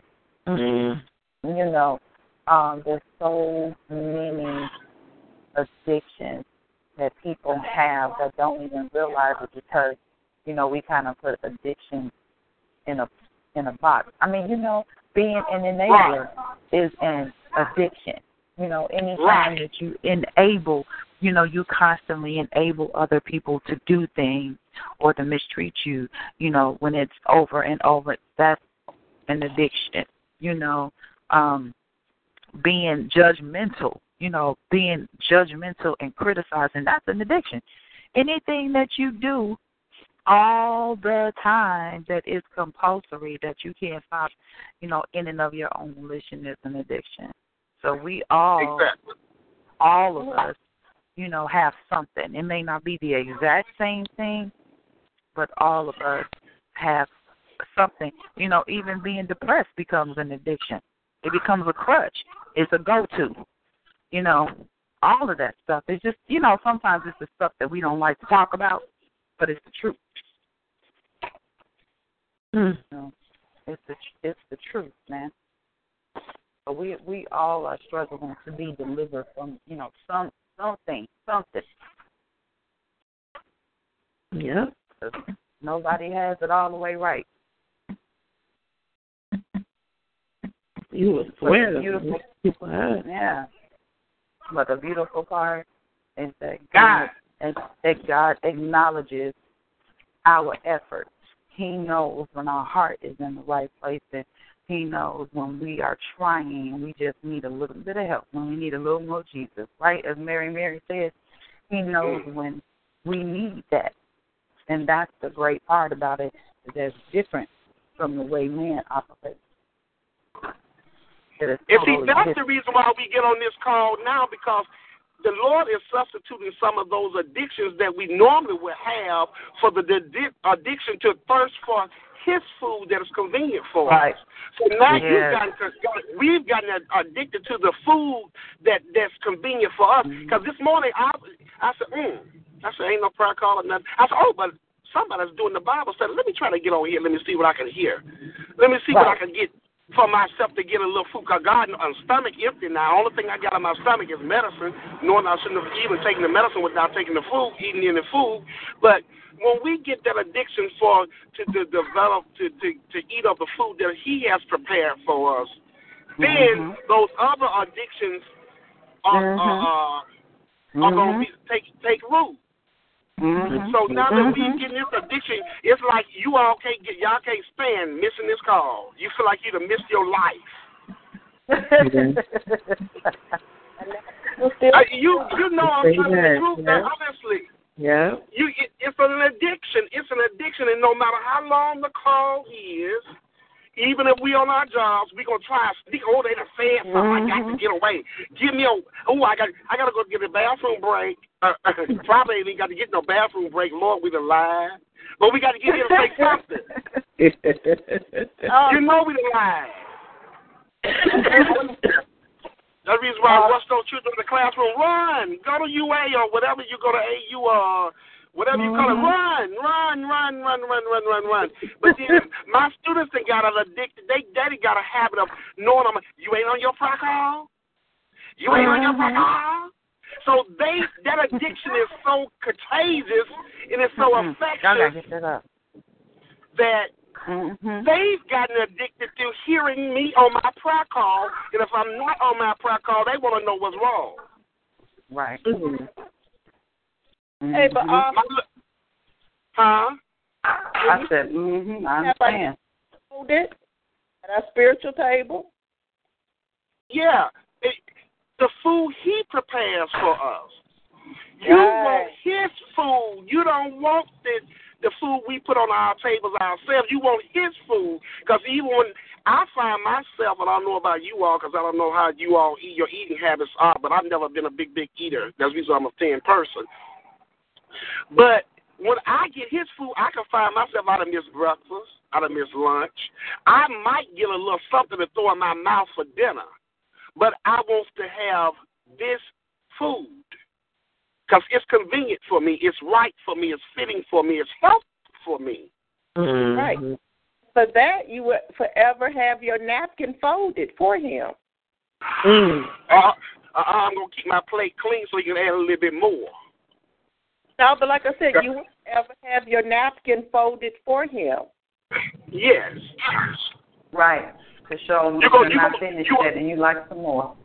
Uh, and, and, and then, and better than that, you always got a place at the table. And you, no, he always got a place at the table for us. Right. So you will Exactly. attend that that that that that that, that banquet that he has for us. You see, Right. this here is filling us up, It's making us stronger in our walk.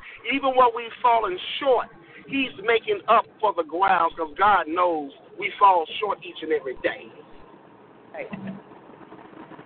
Yep. Yes, Lord. Yes, Lord. It, you see, the Lord opened open had Felicia to teach that lesson this morning, and for us to to fellowship and to to partake of that message and to share off of that message because He knew exactly what we need to do. He's showing us a little bit. This is how this is happening. This is how He can't give it to us all at one, like Shem said yesterday on the morning um thing before I went to church. He was talking about the fact you think, well, I done read the Bible two or three times. I have too. And I'm not confessing that I am a scholar at the Bible. I'm not even saying I'm a scholar at science, something that I have matriculated in for X number of years. But every time I read it, he gives me just a he ain't gonna give me more than I can I can handle. He gonna give mm-hmm. me just enough that so I can get a little bit there. He gonna feed me just a little bit more. You can't take but a mouthful, boy. Don't you try and eat the whole plate right now. Exactly. And then in our walk, we will see that he will prepare it Of course, all the time. different ways in order for us to get the understanding for what he wants us to get out of it. You're not ready right now, Arthur. You're not ready right now, Arthur. You're not ready right now, Arthur. You're not ready right now. You're not ready right now, Felicia, Renee, or whomever else is who's on these calls or whatever. You're not ready to get it all right now. I'm just giving you a little bit. Taste Right. this and see how you like this. You know. But the thing is, you know what the struggle is with me? When our eyes, when he reveals those things to us that he wants us to know right then, What is it? how accepting or how willing are we to accept the criticism and the chastisement and the punishment that he has given to us or whatever he reveals to us? You know, uh, is, this- is this going to make you walk a little bit different now that you know this? But that's when we give it to us, we got to go and pray, Lord, I've fallen short right here because I've looked at this portion of the nakedness and I've seen what, what this sin has introduced into my life. Now I need deliverance. That's where we got to start praying on it. Start praying on it. Start praying. on it. Mm-hmm. Lord, I drank of this cup right here, and I got drunk off of this, and I saw what, what, what, what, what, how I offended you, how I offended my brother, how I offended my soul and my life. And Lord, now I need deliverance for it. Like I me, crazy me. Arthur, you know these cigarettes ain't good for you. Lord, I'm praying, I'm praying, God, and I know, I know, I know, I know. I'm trying, God, I know I'm trying. Will you take it away from me? And It's, sometimes, it's, it's, Hey, also, do you, have a, um, do you have a hospital nearby that treat people for COPD or either for lung Babe, what- disease? yeah, what do you think I'm going to now? They pay attention to. Yeah. Yeah. What do you think I'm going to now? I'm going to go and breathe in this barometer right now. Who Can you put the fire on? Um, try. and you know, Pay, pay. thank God that it hasn't taken the, the that that that hasn't taken full root in my in, o- over me. Uh-huh. And, and and the thing is, and a lot, like I said, I'm looking at the fact. I think that's the reason why I try to substitute one addiction for another addiction. My Mountain Dews and my Sunkist Orange and my my sneaker bars and my paydays substitute me for smoking cigarettes. And Okay. so they keep me from smoking Mhm. cigarettes.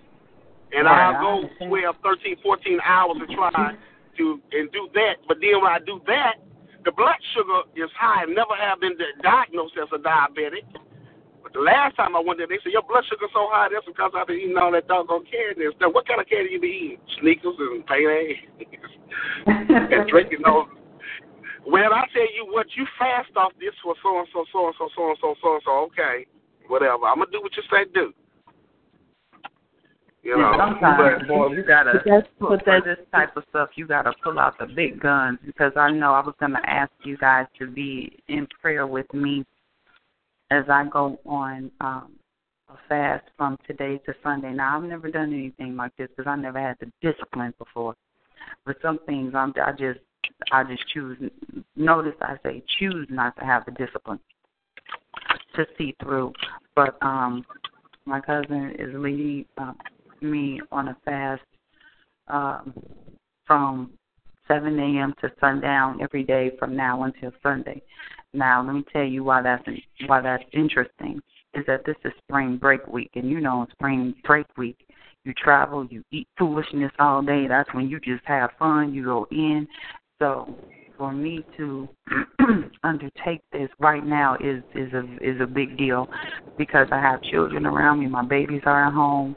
You know, my niece is here. If nobody was here, it wouldn't be a hard thing because they wouldn't be here. I wouldn't have to feed. You know what I mean? Like they be at school. Right.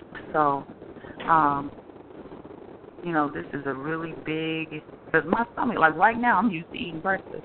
I eat like clockwork every day. I always eat breakfast. I never skip breakfast. So my stomach is like, hello, remember me? Remember me? you know, and so having the discipline to just be like, nope, I'm gonna go have me some tea. You know what I mean? It's it's it's it's something. But um this is one of those times when the rubber meets the road. When right. at a certain point you have to come off a Similac and you have to start eating table food. You know, you gotta have mama mash up some greens and some macaroni and let me start talking about food, but you get the point.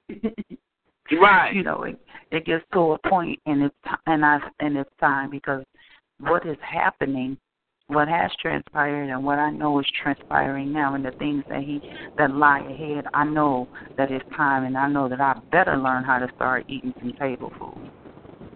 Or, you know, I'm gonna still be on milk, you know, trying to uh trying to do some some things um that the milk is not gonna be able to sustain me for. You know, so it's it's wow. Sometimes I, I you know, the rubber really does meet the road and and you gotta have you know gotta grow up. That's just my own you know what I'm experiencing for my own self. But Okay, I'm so- sure that. Uh huh. Okay, so basically you're saying, because I know for the understanding I have about milk, is that it prepares your body for a certain amount of time to get it ready to uh, prepare to take on meat. Mhm.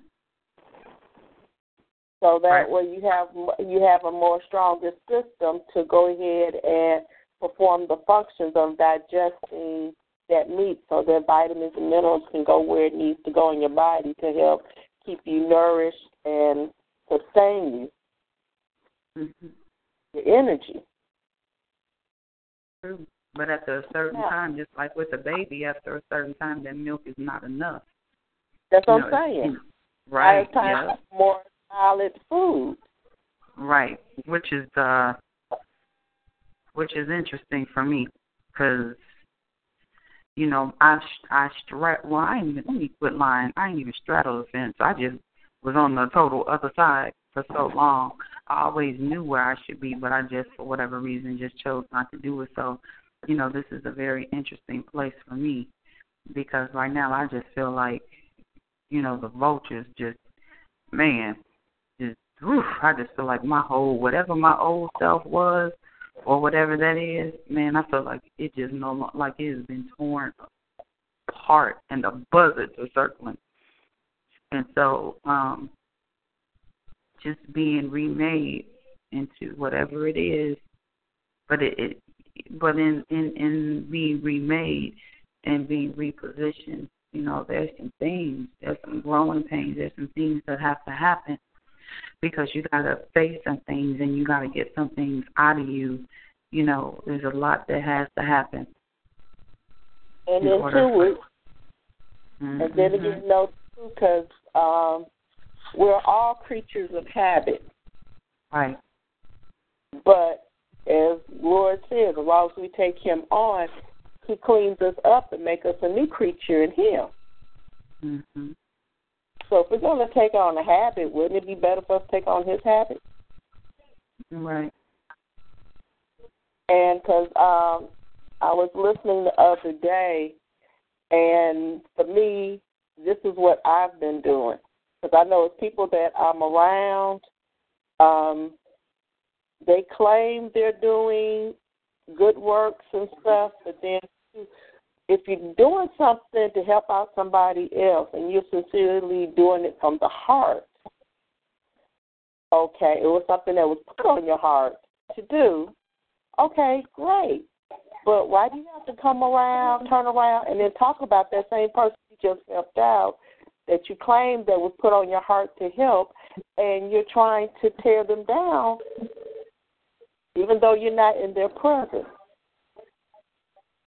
To somebody else and see, and this is trying to make that person look bigger. Well, you know, well, I've done this, that, that she wasn't doing this, that, the other. But see, out of that, we got to let that part go. If we saw a need to fulfill a need, okay, go ahead and fulfill that need, but then don't turn around and persecute them to somebody else where they're from because wherever they were from, that's their testimony to come out and say that, hey, I got delivered. One of God's angels that came down and helped me get away from there. And this is what I've seen a lot of people do. And I would say, even at myself, out of being around them, I started doing up and then I started opening my eyes to stop doing it. And that right now, I get ridiculed. Uh, well, so you know something. Here go the thing. If you're gonna do something that was placed on your heart to make a difference, to be an uplifting to somebody else, go ahead and be obedient. You don't have to talk about it anymore after that. Because it wasn't about us. It was just about us being obedient and helping to fill that need of that person. But it wasn't for us to go around and try to make it all about us. And that's where a lot of gossiping and insecurity and self hate likes to um like like to resonate. And then it takes us over to places that we don't need to go. Out of Who is it that's uh, doing the fast? Huh? Who is it that's doing the fast? Is that Lisa or Felicia? That's Lisa. Okay. Um, Lisa, it really is mind over matter. Once Okay. you decide that this is what you are going to do, okay, and you you are and you mean it, you're serious about it, okay. This is a Uh-huh. you know, I'm going to to do this fast. Uh-huh. You will be amazed at how easy it is to do. Not that you won't have some some temptations, okay, Mhm. but you will catch yourself. Um, in the month of January, I gave up all sweets, um, cookies, cakes, candies, uh, sweetened juices, which I hadn't thought about that when I, when I you know, originally, you know, decided I was going to ask. I forgot about, you know, the juices and that. Right. Um, I, I couldn't have my sweet tea. Um, I mean, you know, none of that stuff. I was like, you know, of course, Sam thought it was funny um, because we'd be out and then I'd be like, well, I can't have that. It's got sugar in it. I can't have that. It's got sugar in it. So we were we were with this one woman and she had offered us some candy and I was like, no, thank you. And she was like, are you diabetic? No. Because that's always the first thing that people think of. You know, if you eat not Right. candy, you must be diabetic. And I was like, no, I'm fasting. Um, you know, but I mean, and I and I stuck to it. I I stuck to it because I was determined for that entire month. No sweets. What's no For ice cream month, huh? for a whole month. For a whole month, and the ice cream I had did for for two months. Um, because I had I was realizing okay I've been eating an awful lot of ice cream, and um, I know that diabetes runs in my family, and I'm really not trying to go there, and I need to prove to myself um, I'm not a big sweets eater as far as like candy and cakes and cookies are concerned, but then when you think about how much sugar is in things as a whole across the board, you do consume a lot of sugar. And I wanted to prove to myself that I could control it, you know, that it's not mm-hmm. controlling me. And so I gave it up for a month. And mm-hmm. um it, it it got better. It got better. The, the first, you know, the first like week or so was rather difficult as I as I encountered things like, oh, I can't have that either. Oh, I can't have mm-hmm. that. You know, mm-hmm. and some of that stuff was mm-hmm. actually in my house. You know, if it's not in your house, it makes it easier because you won't go out and buy it. But when it's in the house, that's that's your true test. You know, to have it in the house and then still not eat it or not not ingest it. Right. Because I can tell you right now, boy, I hit a plate from yesterday. Mm-hmm. and I think I, you know, I kind of sort of forgot that I had agreed to it, you know, that we had agreed to it. And all yesterday I was like, yep, I'm going to put me up this plate with this baked chicken and macaroni and collards. I'll put it the full on and put it way in the back. And wouldn't nobody find it? I was like, man, I'm going to get up in the morning and I'm going to. And then I got the text late last night. Don't forget. I was like, ah, ah, ah, oh, oh, oh, oh. oh God.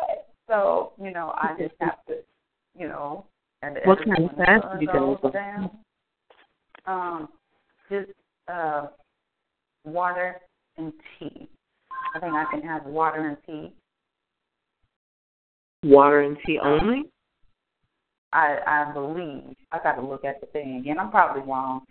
It's probably something else. I have to look at the um at the at the thing at the uh, message again. But I know it's you know it's not food. I know that for sure. You know So- that, that it's no food because. hmm So no no food until next Sunday. No no no no no. Just until evening.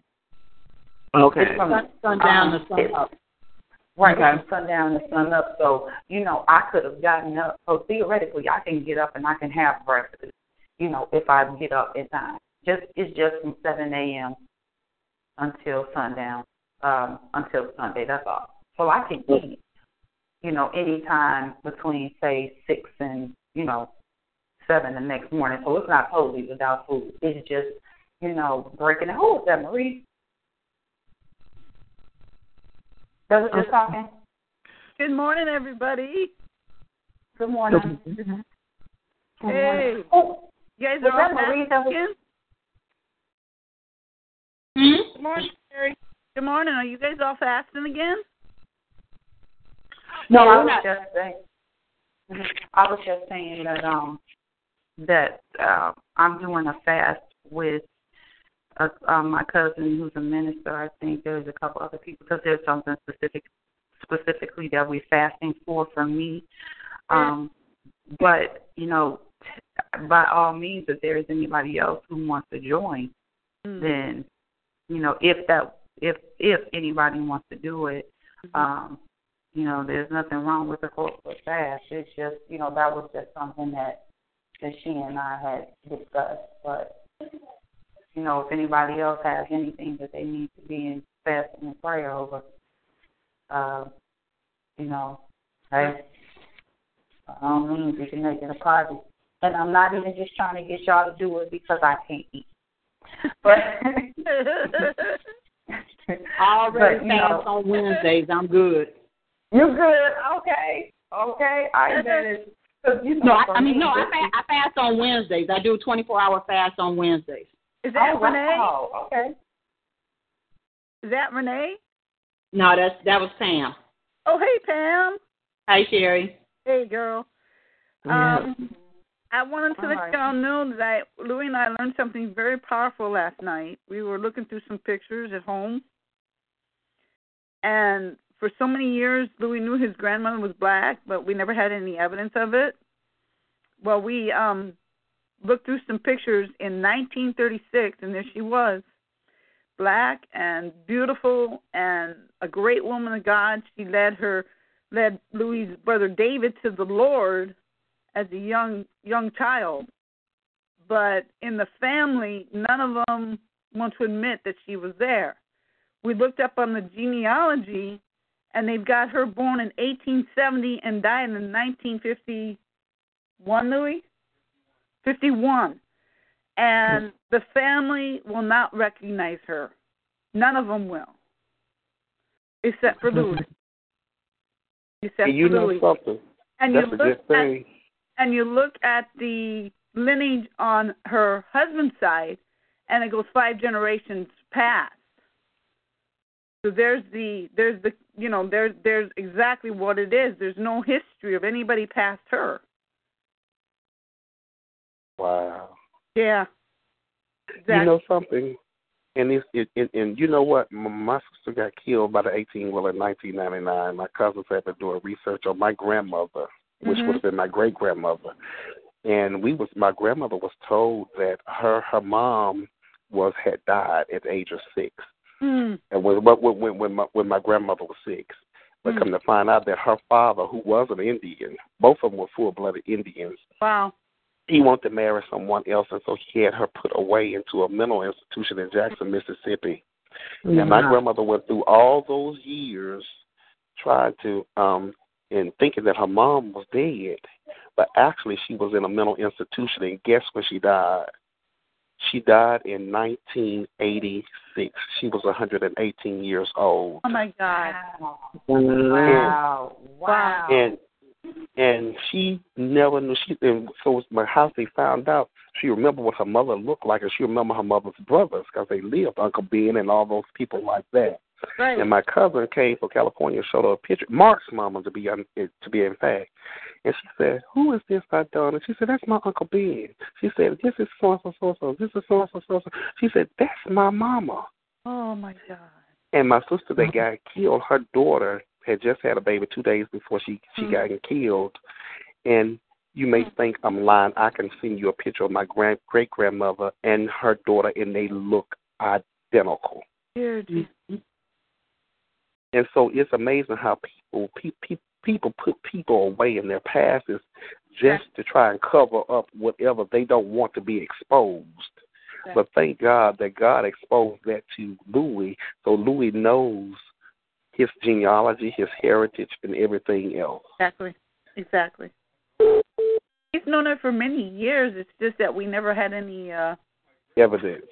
any evidence of it. You know, we we had one picture, but uh no no evidence uh to per se, you know, anything else. But we've gotten like about seven or eight pictures of her. So yeah, his he said his grandfather on the other side told him when he was a little kid, mm, and he was happy. He was happy. I'm sure he is. He, That's the that's the awesomeness, though. I mean, because again, I mean, even as we're going through the Bible study and everything, it shows that we are more related than we think. Exactly. You know, you hear and that? and the and the thought that came to me as you guys was talking I was like, hey, what it'll be all it'll be really tripped out if you go down our lineage. Uh, everybody on this call goes down their lineage, Mm. only to find out that we're like distant cousins, you know. and they'd be like, okay, you know, it because it, you know that's how that's how that's how crazy it is. That's why I don't understand how we are we've gotten this far. Yeah. There was a there was a young girl that actually did the lineage of all the presidents, and all the presidents end up they're all cousins. Wow. All the way up to Obama, they're all cousins Wow. somewhere, either through marriage by marriage or by the bloodline. So it's just like if, if, if that- that's how interconnected we are, Right. but you're looking at what my skin color is, Exactly. Mm, that's a problem. Yeah. Because in the end, it was it, it's like we're all the same. From Exactly. up until the skin, we're all the same. Yeah. You know, and so it's it's just it's just um it's that that is so interesting. That is really Yeah. interesting. Yeah. But um, let me finish this real quick, um, and then we're going to go back to uh, um, you know, because it, it really ties in. You guys are you talking about um, conscious decisions and and things like that, and um, you know, and, and addictions, and and what's what's so funny is that's what is part of sin. Sin is an addiction. Sin is a is a thing that you just kind of like let go. You know, you just kind of let yourself go. And when I go, um, I read in Proverbs, Proverbs 19, Uh huh. and it's Proverbs nineteen one and 2. Uh huh. And it says, Better is the poor that walks in integrity than he that is perverse in his lips and is a fool. Mm. Verse 2 says, Also that the soul be without knowledge, it is not good. And he that hasteth with his feet sins. And so without knowledge, again, forgetting, not thinking about it, just doing your own thing, that leads you into sin. But in verse 21, it says, um, There are many devices in a man's heart. Nevertheless, the counsel of the Lord, that shall stand. Verse 22 The desire of a man is his kindness, and the poor man is better than a liar. Mm. And then the last is verse 23 The fear of the Lord, the respect of the Lord, tendeth to life, and he and he that hath it shall abide satisfied. He shall not be visited with evil. So when you show somebody respect, especially when you show the Lord respect, you show yourself respect. It's like you you're living the revelation I got is like we have to live consciously. Again, I've used that. I say that often, and you know, you hear other religions say it that don't have a relationship with God. So it's like if they know it, why don't we know it? And they they always say you have to live consciously. You have to live in the moment, not worrying about. Because he he even tells us in Matthew, don't worry about tomorrow. Don't worry about how your bill is going to get paid. Don't worry about. Think about it. The birds don't. He said the birds don't worry about it. The bees don't worry about it. They just basically know that I'm going to provide, and we have to get into that mode of consciously looking to God and be like, okay, God, you know, this is all about you.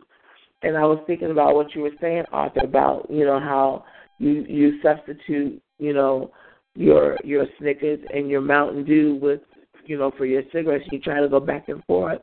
But and we all do that. We always try to find something that's the lesser of the two evils.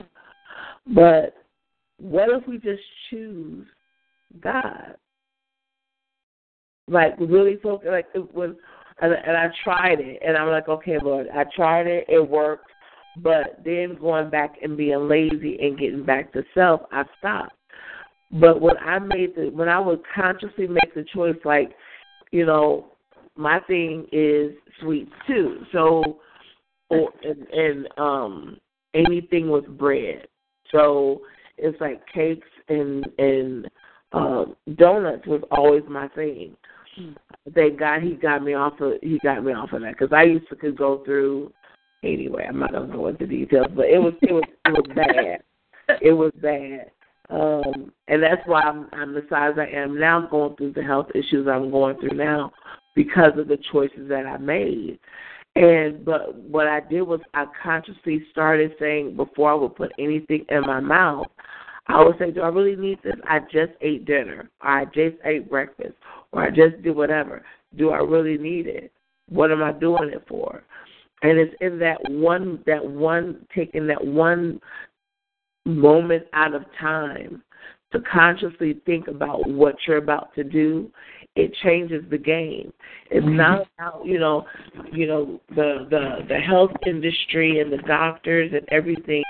They are making a lot of money off of us just reacting without thinking first. You know, a lot of things that we have we are dealing with could have been avoided if we were to have known then what we know now, that we have to make that one moment at a time and say the five W's why, what, when, where, and what's the other one, and how. It's like if you you know you ask those questions before you do something, and take that time out. You at the end of all the questions being answered, you'll know okay I'm eating this or I'm doing this because I'm bored or I'm upset or I'm sad or somebody you know all of these reasons. Okay, do I? Then the best question is, do I really need this? Or is there something else I can do? Or maybe if I say a prayer, you know, those things are those things are so what God wants us to do, especially going to Him and asking Him to to fix it, or you know, take it, you know, get me out of out of self and back to focusing on God. And, and what I have here is um, if we live consciously for Him, by we have to do that by praying, by meditating on His Word, and knowing His Word in our heart, and so we won't be able to forget, you know, what He's delivered us from. Because a lot of times, how many people have you, you know, you know personally of, or have heard of, who got delivered from whatever addiction they had, and then something happened, you know, that took them off course. And when you ask them, it's like if you find out that they had stopped praying, they had stopped going to God, they didn't fast, they they just once they got to a certain point, they got relaxed. And this thing right here, he lets us know. We, it, you know, in Scripture, he says, "Be vigilant." We have, we can't just once he gets us out of something, we can't just sit back and be like, okay, I'm I'm good. I don't have to fight. No, now you have to fight to keep that position. Even in a battle, when you see the wars, you know, and hear about wars that happened mm-hmm. before, or even if you see wars on the movies, once they gain ground, they fought to keep that ground. And as a Christian, we have to we have to get that mentality. I've gained this ground. I've got delivered up until this point. I'm going to have to fight to stay here.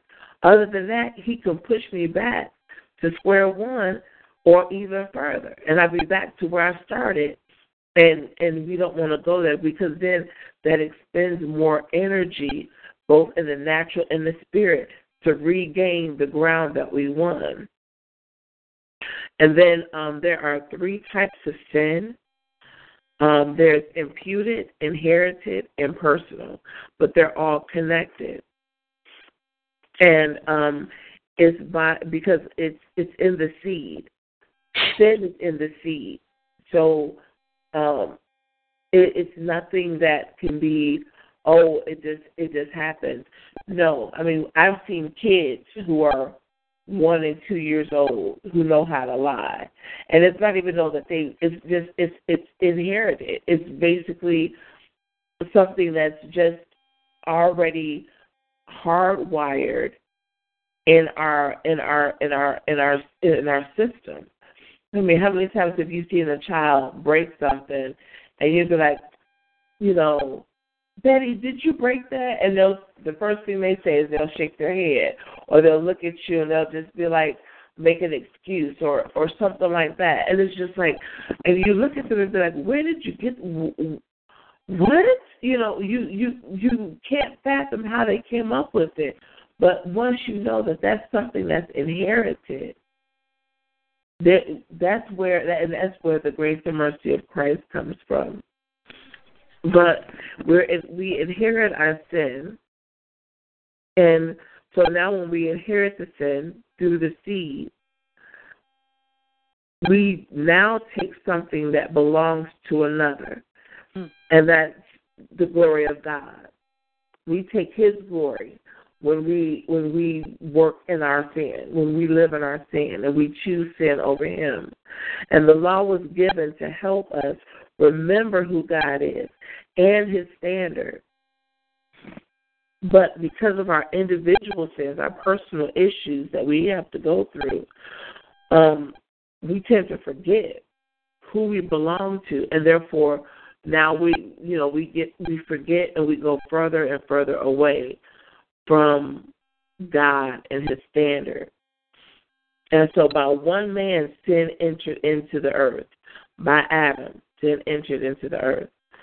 And so, for the rest of up until the the time of Christ, God was searching for a man who would stand in the gap. And he says this in Ezekiel. Mm, Ezekiel 22 and 30. And he said, um, I sought for a man among them who should build up the wall and stand in the gap before me for the land that I should not destroy it. But I found none. He found prophets and he found people who would would speak his word, but he found nobody really that could stand between, you know, that could stand up and and and get us back in right relationship with him to bridge the gap of our flesh and our spirit to bridge the gap to help us remember everything that we're supposed to remember because that's basically what the prophets were doing the kings that came that we're going to be discussing as we go forward in the studies, they forgot who God was. You know, they they puffed themselves up, putting themselves at the at the you know on the throne where God was supposed to be. You know, and so that that's why God gives us grace and mercy. His grace and mercy really helps us remember, you know, that He's the one that does it, that that did it all, and He does it all daily. Um, our thoughts are not are are not bad in themselves, but it's when we when we dwell in our thoughts that cause us to forget. So the lust of the eye, the lust of the flesh, the pride of life, that pulls us um, from our focus and so now we take it takes our focus off of God and puts our focus on things and on self. And God needs us to put our focus back on Him so that we won't, because narrow is the way that we're walking. And if we're focused on Him, we can get to the promised land, which is eternal life. But it's when we walk on the broad way where we can just, we're just like all up in the sky and looking at the, the chipmunks and doing everything else and we're not paying any attention. And I had like um several uh verses and then I, we're I'll be done if you have any questions or more comments. Um I have Ephesians four um twenty six through twenty seven. Um I wanted to go there real quick because you guys all t- you, you as you guys were talking, you were actually touching on the these different um, things because our thoughts are what direct us, are what leads us, and if we are able to fast, and I, you know, going back to that, Lisa, I would love to try that again. Every time Sam says just do a fast, every time my church does a fast, I'm good. Like the first day, maybe two, but then I just I do I get lazy. So or I even try to do yours, Pam, like a 24 hour thing, just because it it it helps that we direct our thoughts. Like if we're focusing so much on food, and the, and the world doesn't make it any better because they're telling you you have to have five meals a day, or you know you should look at your food this way and it has to be eaten a certain combination and so your focus is all on stuff on the outside and not on the inside. So the fast is what really helps us direct our thoughts. And in Ephesians 4 and 26, it, you know, this is about your thoughts as well. It says, um, Be ye angry and sin not. Let the sun not go down upon your wrath, neither give place to the devil. And it's also talking about lying, and, and before that in verse 25, it talks about lying and speaking the truth. And in in fasting, we have we have to when we are no longer focusing on what we put in our mouth, but what we put, what we speak out of our mouth. That brings that brings us back into finding out who we are. You know, a fast will let you know who you are. You know, faster than anything else. You know, because you know exactly where your strengths are and where your weaknesses are. And I know where my weaknesses and it's just like, okay, Lord, now help me once you find out what your weakness is, you ask God to help you strengthen those weaknesses. You know, help him help you to show show you how to get around those weaknesses. What is it that triggers me to smoke a cigarette? What is it that triggers me? You know, as long as I'm thinking consciously about it, I know I can stop smoking for this 24 hours. You know, and then when you do that, it's like you see your triggers too. Just like with allergies. Thank you, Lord. Just like with allergies. If you're allergic to something and you don't know what it is, what is what's the first thing the doctors do? They tell you to stop everything. And what we're going to do is we're going to start adding stuff back in until we find out what your trigger is. So that's the same thing maybe you can do with your with your smoking author and with me with my eating.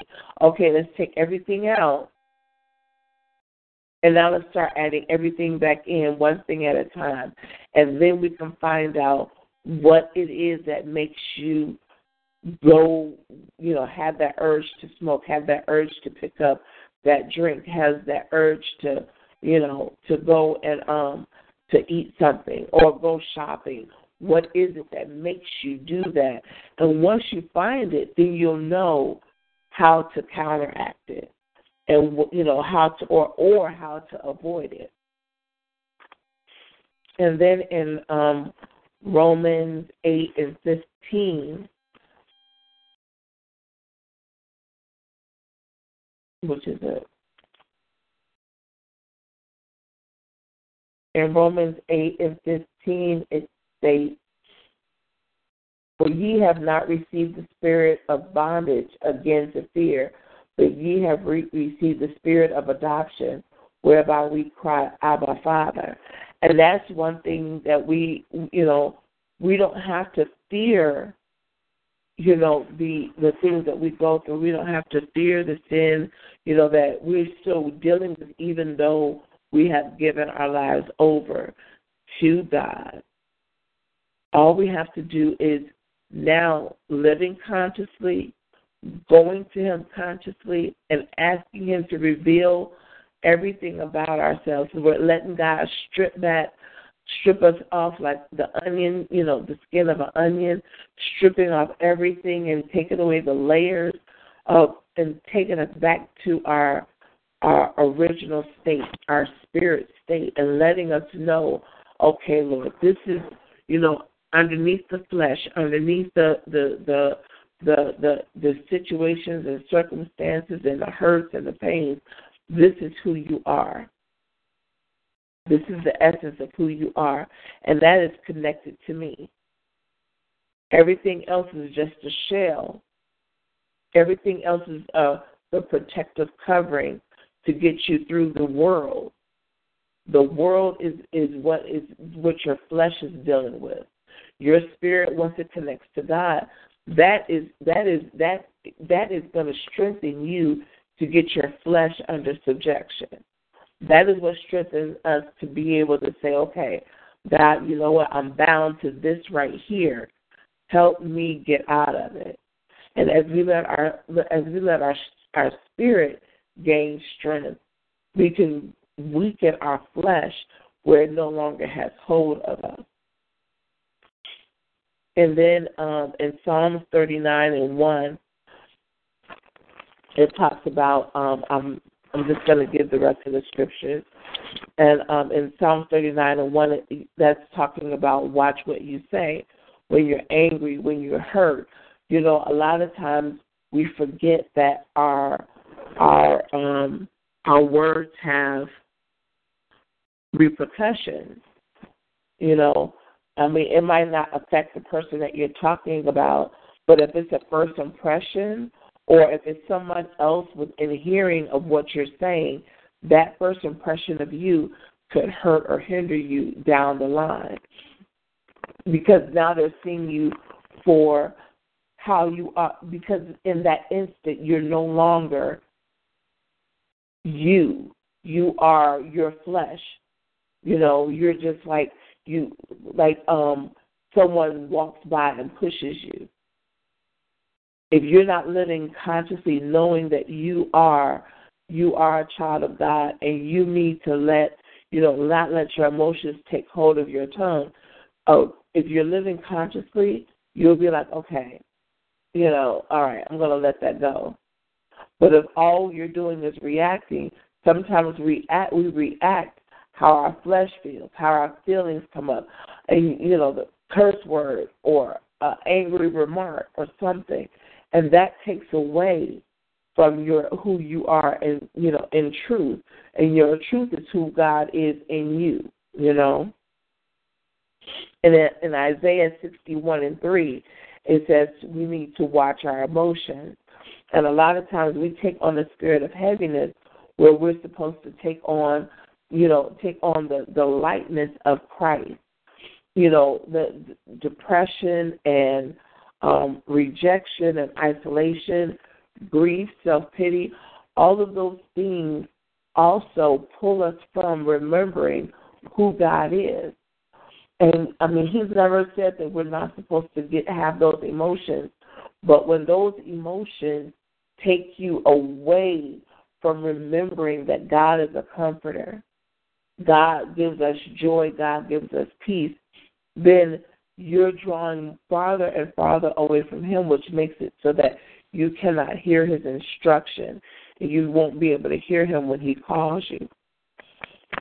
In Isaiah 19 and 14, um, perversion, deviation of morals, going against what God has has you know told us what to do or not to do, and then going all the way to the nasty side of the spectrum.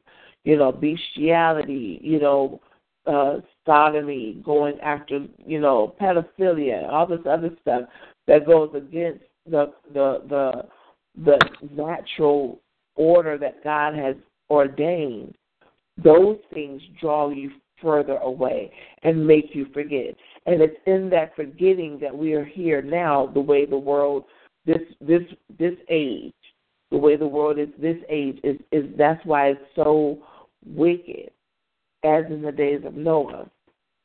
And lastly, we have um, Hosea 4 and 12, going after other gods, using divination, continually backsliding, idolatry, loose conscience, just, you know, whatever flows, whatever, you know, however you feel today, that's fine gender neutrality, gender identity issues, um,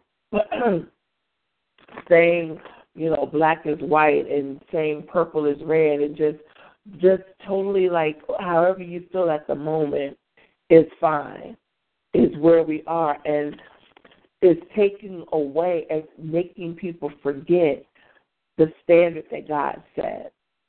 And once you forget that, once they're now that they're forgetting the standard that God set, they're turning further and further away from who the the, the living God.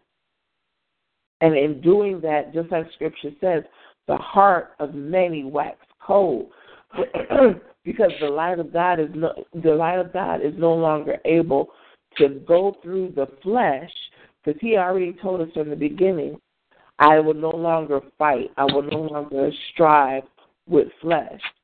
So the further and further people are not connected spiritually, but in their flesh, the less God has to work with, and therefore their heart is waxing cold.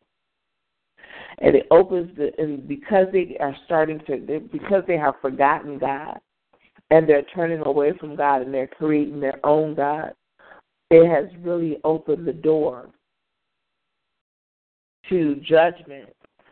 And in First Chronicles 12, and this is the last scripture I'm going to give. In First Chronicles 12, and it starts at the um, the 32nd verse.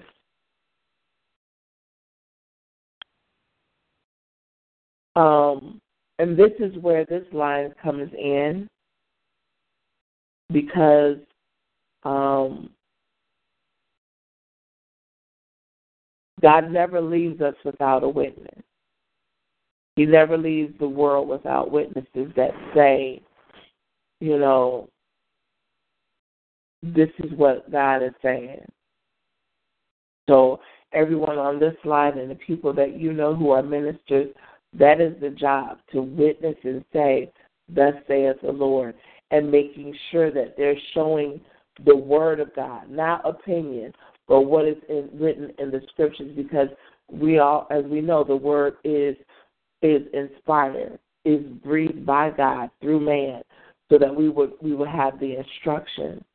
And so in um, verse 32, it says, and of the children of Issachar, which were men that had understanding of the times, to know what Israel ought to do. The heads of them were 200, and all of their brethren were, were um, at their command.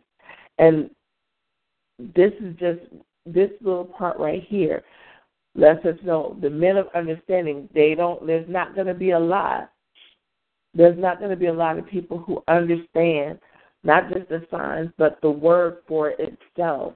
Because a lot of people are are when they when they read the word, when they're as they're reading the word, they're reading it to apply it to what they want instead of reading the word to to to show how it needs to be applied to their life. As they had they had it flipped, and so now because they had it flipped, they their understanding is weakened of what and who God is. So now they've created this this this God that's not even Yahweh God. It's just this is the God of self. And this God that I've put before you is the God that's gonna He accepts everything that you do. He won't judge you. He'll love you as you are, and it, that's done. Everybody's going to heaven. Everybody, you know, and it's like that is not the God that He showed us. He let us know that He loves us, but He will also judge us. And He's He's He's He's so much more than what people are are seeing, but it's people like us on this line and the ministers and stuff that we know who know the truth and who are willing to be that witness that God is is looking for us to tell the truth when he gives us the opportunity to do so. And because of that, because um, so many people are are not, you know, actually providing the truth, they're sowing to the flesh. And um, as they sow to the flesh, that would be you can see the what happens when we sow to the flesh in Galatians five, um, sixteen through twenty six. How we sow to the flesh and what happens when we sow to the spirit, and the differences and um, I just want to leave you guys. I'm going to end it with this information here, which I thought was really like, wow, you know, cause and effect of what happens when we forget God and we change God to our standard instead of changing to God's standard. So, um, because man forgot God in Europe, a denominational church in Europe declared that there was no living God, no power or miracles from God in 1908. And 19 after 1908, we've had after they said that we had World War One and World War Two. They had legalized prostitution. Hitler came into power. The Holocaust came, and the rights um, of the people were slowly being eradicated. Because even now, up until now, um, starting uh, actually, it started last year into this year, they cannot speak against Islam on the street without being prosecuted. Um, they have to have uh, gender equality, gender identity is a law now over there, and there's no. Um, they're actually, you know, people are having church in their homes and they are getting persecuted for even having church in their homes. And this is in Europe. I mean, we knew it was happening in like China and Africa and things like that, but this is now happening in Europe. And the sad thing is, what people don't understand is what starts happening over there eventually comes here, which is, is slowly starting here as well. Because as you can see, it did start because in 1962, we declared we no longer want God in schools. And since then, the learning decreased, teen pregnancy and abortions increased, and the disrespect for authority was on the rise. And internationally, now they are in New York in Times Square. They're going to uh, this in in the month of April. They are actually um, opening up the Temple of Baal in the in the Times Square um, to usher in uh, some festival or other, and so um, and they they don't see a problem with that. You know, they're they've taken down the Ten Commandments. They have stated on more than one occasion they no longer want God spoken of or Christ. I mean, you could say God. They no longer want Christ in you know in the face of the people because now they don't want you know um they don't want to be reminded that the standard that was set is is is is um is high and you are way below bar they don't want that reminder put in front of them they don't want to remember they don't want to remember. They want to forget that there's a God. They want to forget the sacrifice that was made. They don't care anymore about the living God. They want to go after their own flesh. They want to live in the flesh and not in the spirit. And it's gotten to the point now where um in the I believe it's in Georgia and in North Carolina, they and this is recent as well they passed a bill. They're trying to pass a bill for religious freedom for the churches. Because when all this started with the different agendas, it was stated that the church would be able to stand on their belief without persecution. That we will be able to still have our, you know, because it's supposed to supposedly separation of church and state, we're supposed to still be able to speak in our churches about what the Bible states, you know, the true word of God, and without any kind of persecution. So the governor in Georgia is either the governor or mayor. I don't know if it's Atlanta, Georgia, just the city, or the city of the state of Georgia and North Carolina. They're both trying to pass a religious freedom law to let it be where the churches are exempt from any persecution because it's always been known the churches stand for biblical values. Well, Hollywood, Disney, and the NFL have stated if the law is passed, that they will make it that their people and whatever happens will no longer go to those states.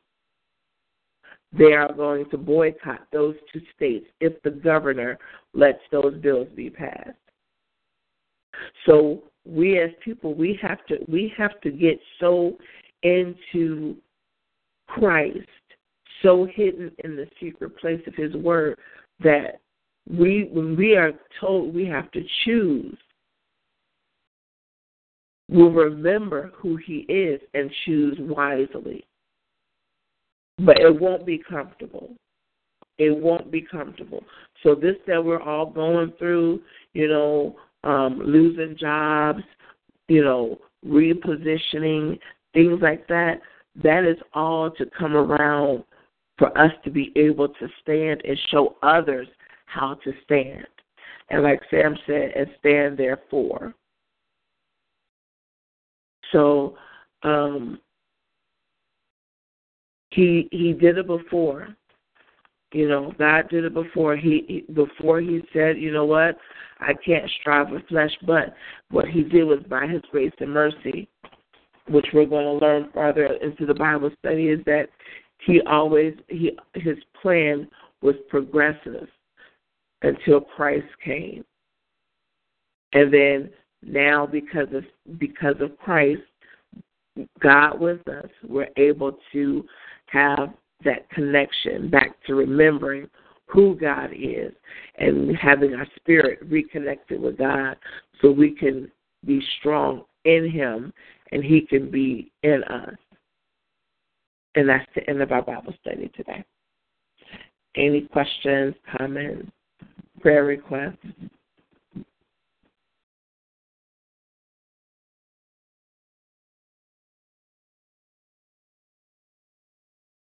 Ooh, we covered a lot today. yes, we did. Yes, we did.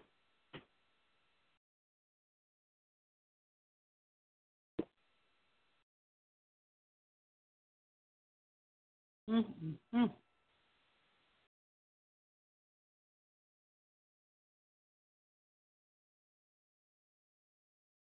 But I always say God is awesome. God is so awesome. You know, he's he's he's um he he looks at us and I tell my daughter all the time, I say, I know he was looking down at us just shaking his head like, you know what? I've done all I, I all I've done all I said I was gonna do. I said it was I said it was done. I said it was finished. You know, now my word tells you what to do. I gave you the instruction book, you know, and he even he even let us know when he talked to Elijah or Elisha, and he was like, "Eat the whole roll." He said to eat the whole roll, and we rarely do that. We we always, you know, we go through this thing where we go through this thing where um you know that we just kind of pick and choose even even as you know even those who try to walk in the truth of the word we kind of pick and choose the what we want to believe you know mm-hmm. and and it hinders it hinders him it hinders god from being able to do the fullness of what he would want to do in our lives. It really does. So hopefully as we you know, as we go through and, and we see how everybody else stood, you know, for God in spite of the um the adversities, that we'll be able to do the same. Just believe in God for everything He says He's going to do. Really believe in Him.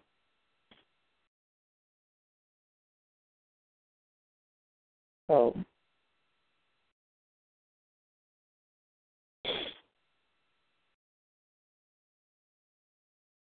Anybody have a prayer request or a comment?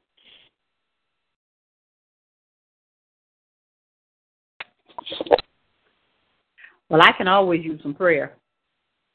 All right. Miss Pam, Miss Pam. Oh, you guys blessed me today. I really enjoyed this this Bible study. uh, uh. All right, all right, Lord. We thank you for Pam, the Lord. We thank you for the insights. We thank you for the strength and the patience that you have bestowed upon her, O Lord. We ask, O Lord, that as we go through the course of the rest of the day, that wherever she needs to be, whatever she needs to do, that, Lord, you would direct her, let her hear your voice clearly, so that she can receive the blessing that you have for her.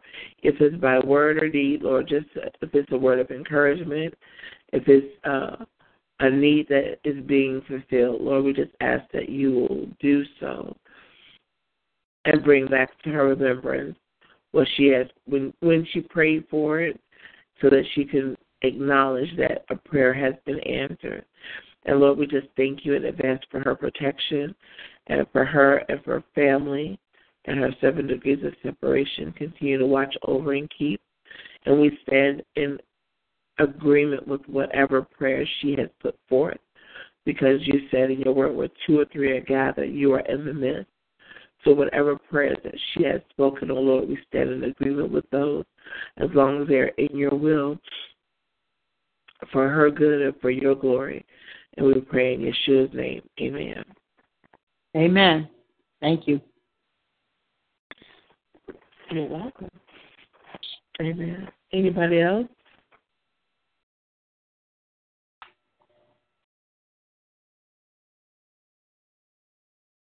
Okay. Um, I want to pray for, I think Arthur might be on mute. Oh, it was me. I'm sorry. I also want to pray to you and get that minute. It's Marie. Hey, Marie. Hey. Oh, you you want a prayer too? Mm-hmm. Okay. All right, Marie, Marie, Marie, Marie. Yes, Lord. Yes, Lord. Yes, yes, Lord. With hands lifted up, O Lord, she has given full surrender of the call that you have put on her life, O Lord. Mm.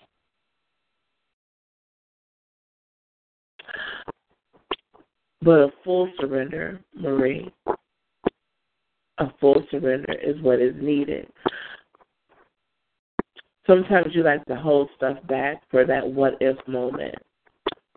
You know, and the thing is, with the what if moment, you are still holding back a part that that is a weakness where you can be stronger.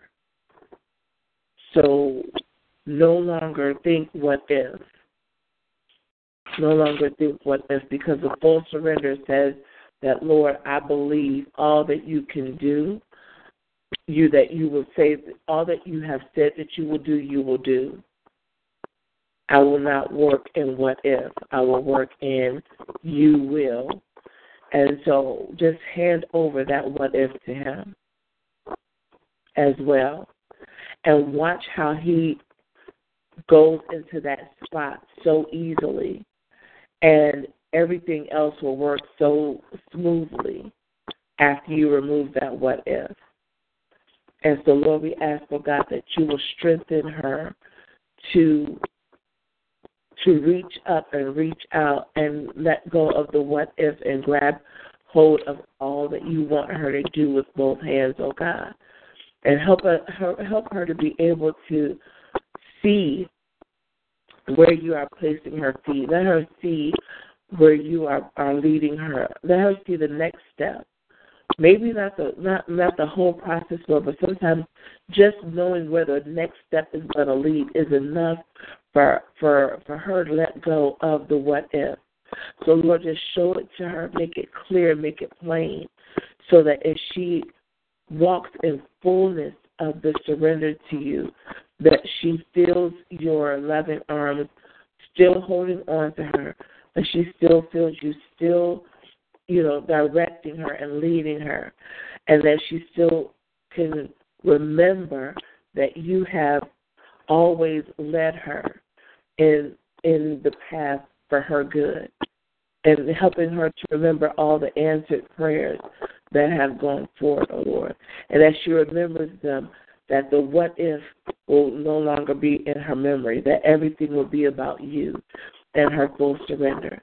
And Lord, as she does that, continue to increase in her the blessings of the position that you have put her in, because it's in her position, oh Lord, that she's able to bless others and be an example. And Lord, as she does those things, let it be for her good and for your glory. In Yeshua's name we pray. Amen. Amen. And we come for Arthur. Lord, you know that man of God has come a long way in his walk with you. You know the the trials that are before him. You know the situations that he still deals with. You know that he there's things that he wants to to to stop doing for his health. Lord, we just ask that you will give him the strength he needs to consciously look to you. That he needs to be able to to stand in agreement with what he needs to do to keep his temple upright and healthy, for him to continue to minister to the kids, for him to continue to be able to be the good teacher that he is, oh God. Because the, even even though those children get on his nerves, and we hear it on the phone, Father, we know that even though they do that, he still loves he still loves on them like an uncle. He still loves on them like a big brother. And so, Lord, help him to overcome those things that hinder him from perfect health.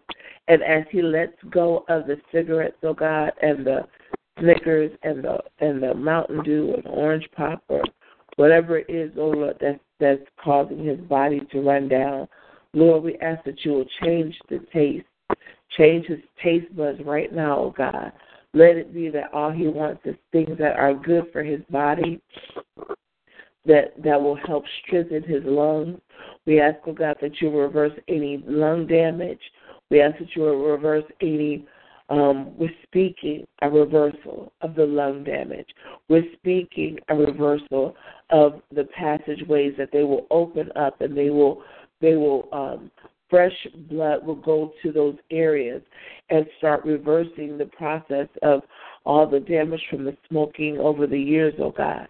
And we're speaking that as he goes through his respiratory therapy today, that his lungs will open up and whatever blockage from cold, whatever blockage from phlegm, whatever blockage from from um from mucus will will will release from the walls of his lungs and will release from the passageways, Lord God, and will pass through, oh Lord, and cause him to be able to inhale and exhale without having any without having any hindrances, without having any um out of breathness, oh God. We just as we're just speaking right now in the name of Yeshua that you will apply the blood of your son because you said by your stripes we are healed.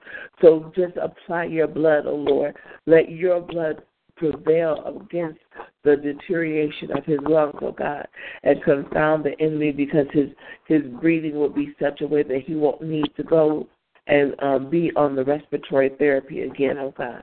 And we thank you in advance for that because it's that one thing that hinders him from doing everything else that he needs to do for the ministry that you have called him to go into, oh God.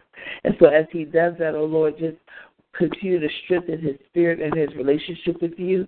Continue to guide him as he prays and reads your word so that he will get a deeper and richer and and more abundant relationship and knowledge and wisdom and understanding of you. And we thank you in advance for your many multiple blessings for him. And in the name of Yeshua we pray. Amen. Amen. And last but not least, I would like to pray for the Yes. for Sam Farley, the one who God had instructed to start this line. And Father, we thank you for Sam Farley Jr., third, and all that you have instructed him to do. We thank you that his obedience has brought us together so that we can all, at, in our different levels of our relationship with you, we have, like he points out to us, he has seen our growth, and we thank you. Uh, we we will probably still be growing, but not to where we are now, oh God, without this line.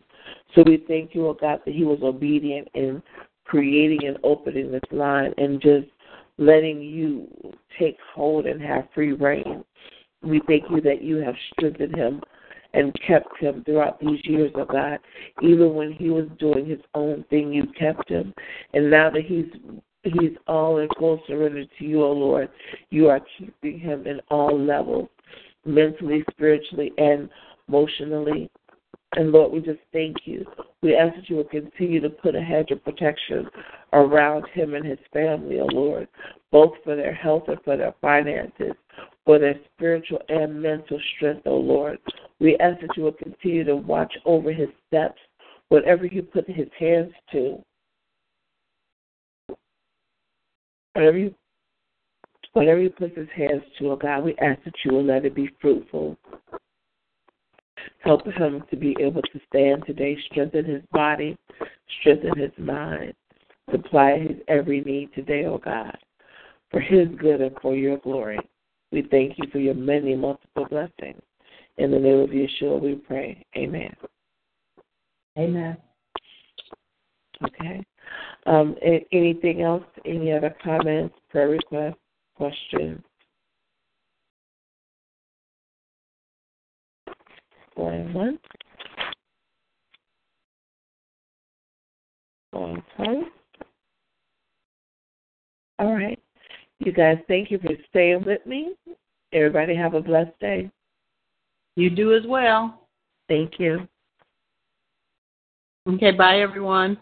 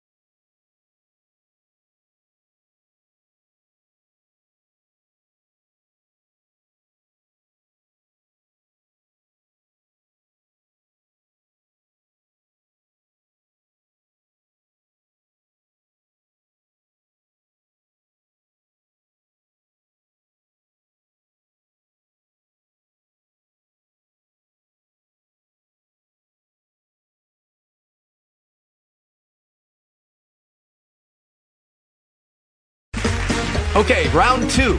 Name something that's not boring. A laundry? Ooh, a book club. Computer solitaire, huh? Ah, oh, sorry, we were looking for Chumba Casino. That's right. ChumbaCasino.com has over 100 casino style games. Join today and play for free for your chance to redeem some serious prizes. ChumbaCasino.com. No purchase necessary. Forward prohibited by law. 18 plus terms and conditions apply. See website for details.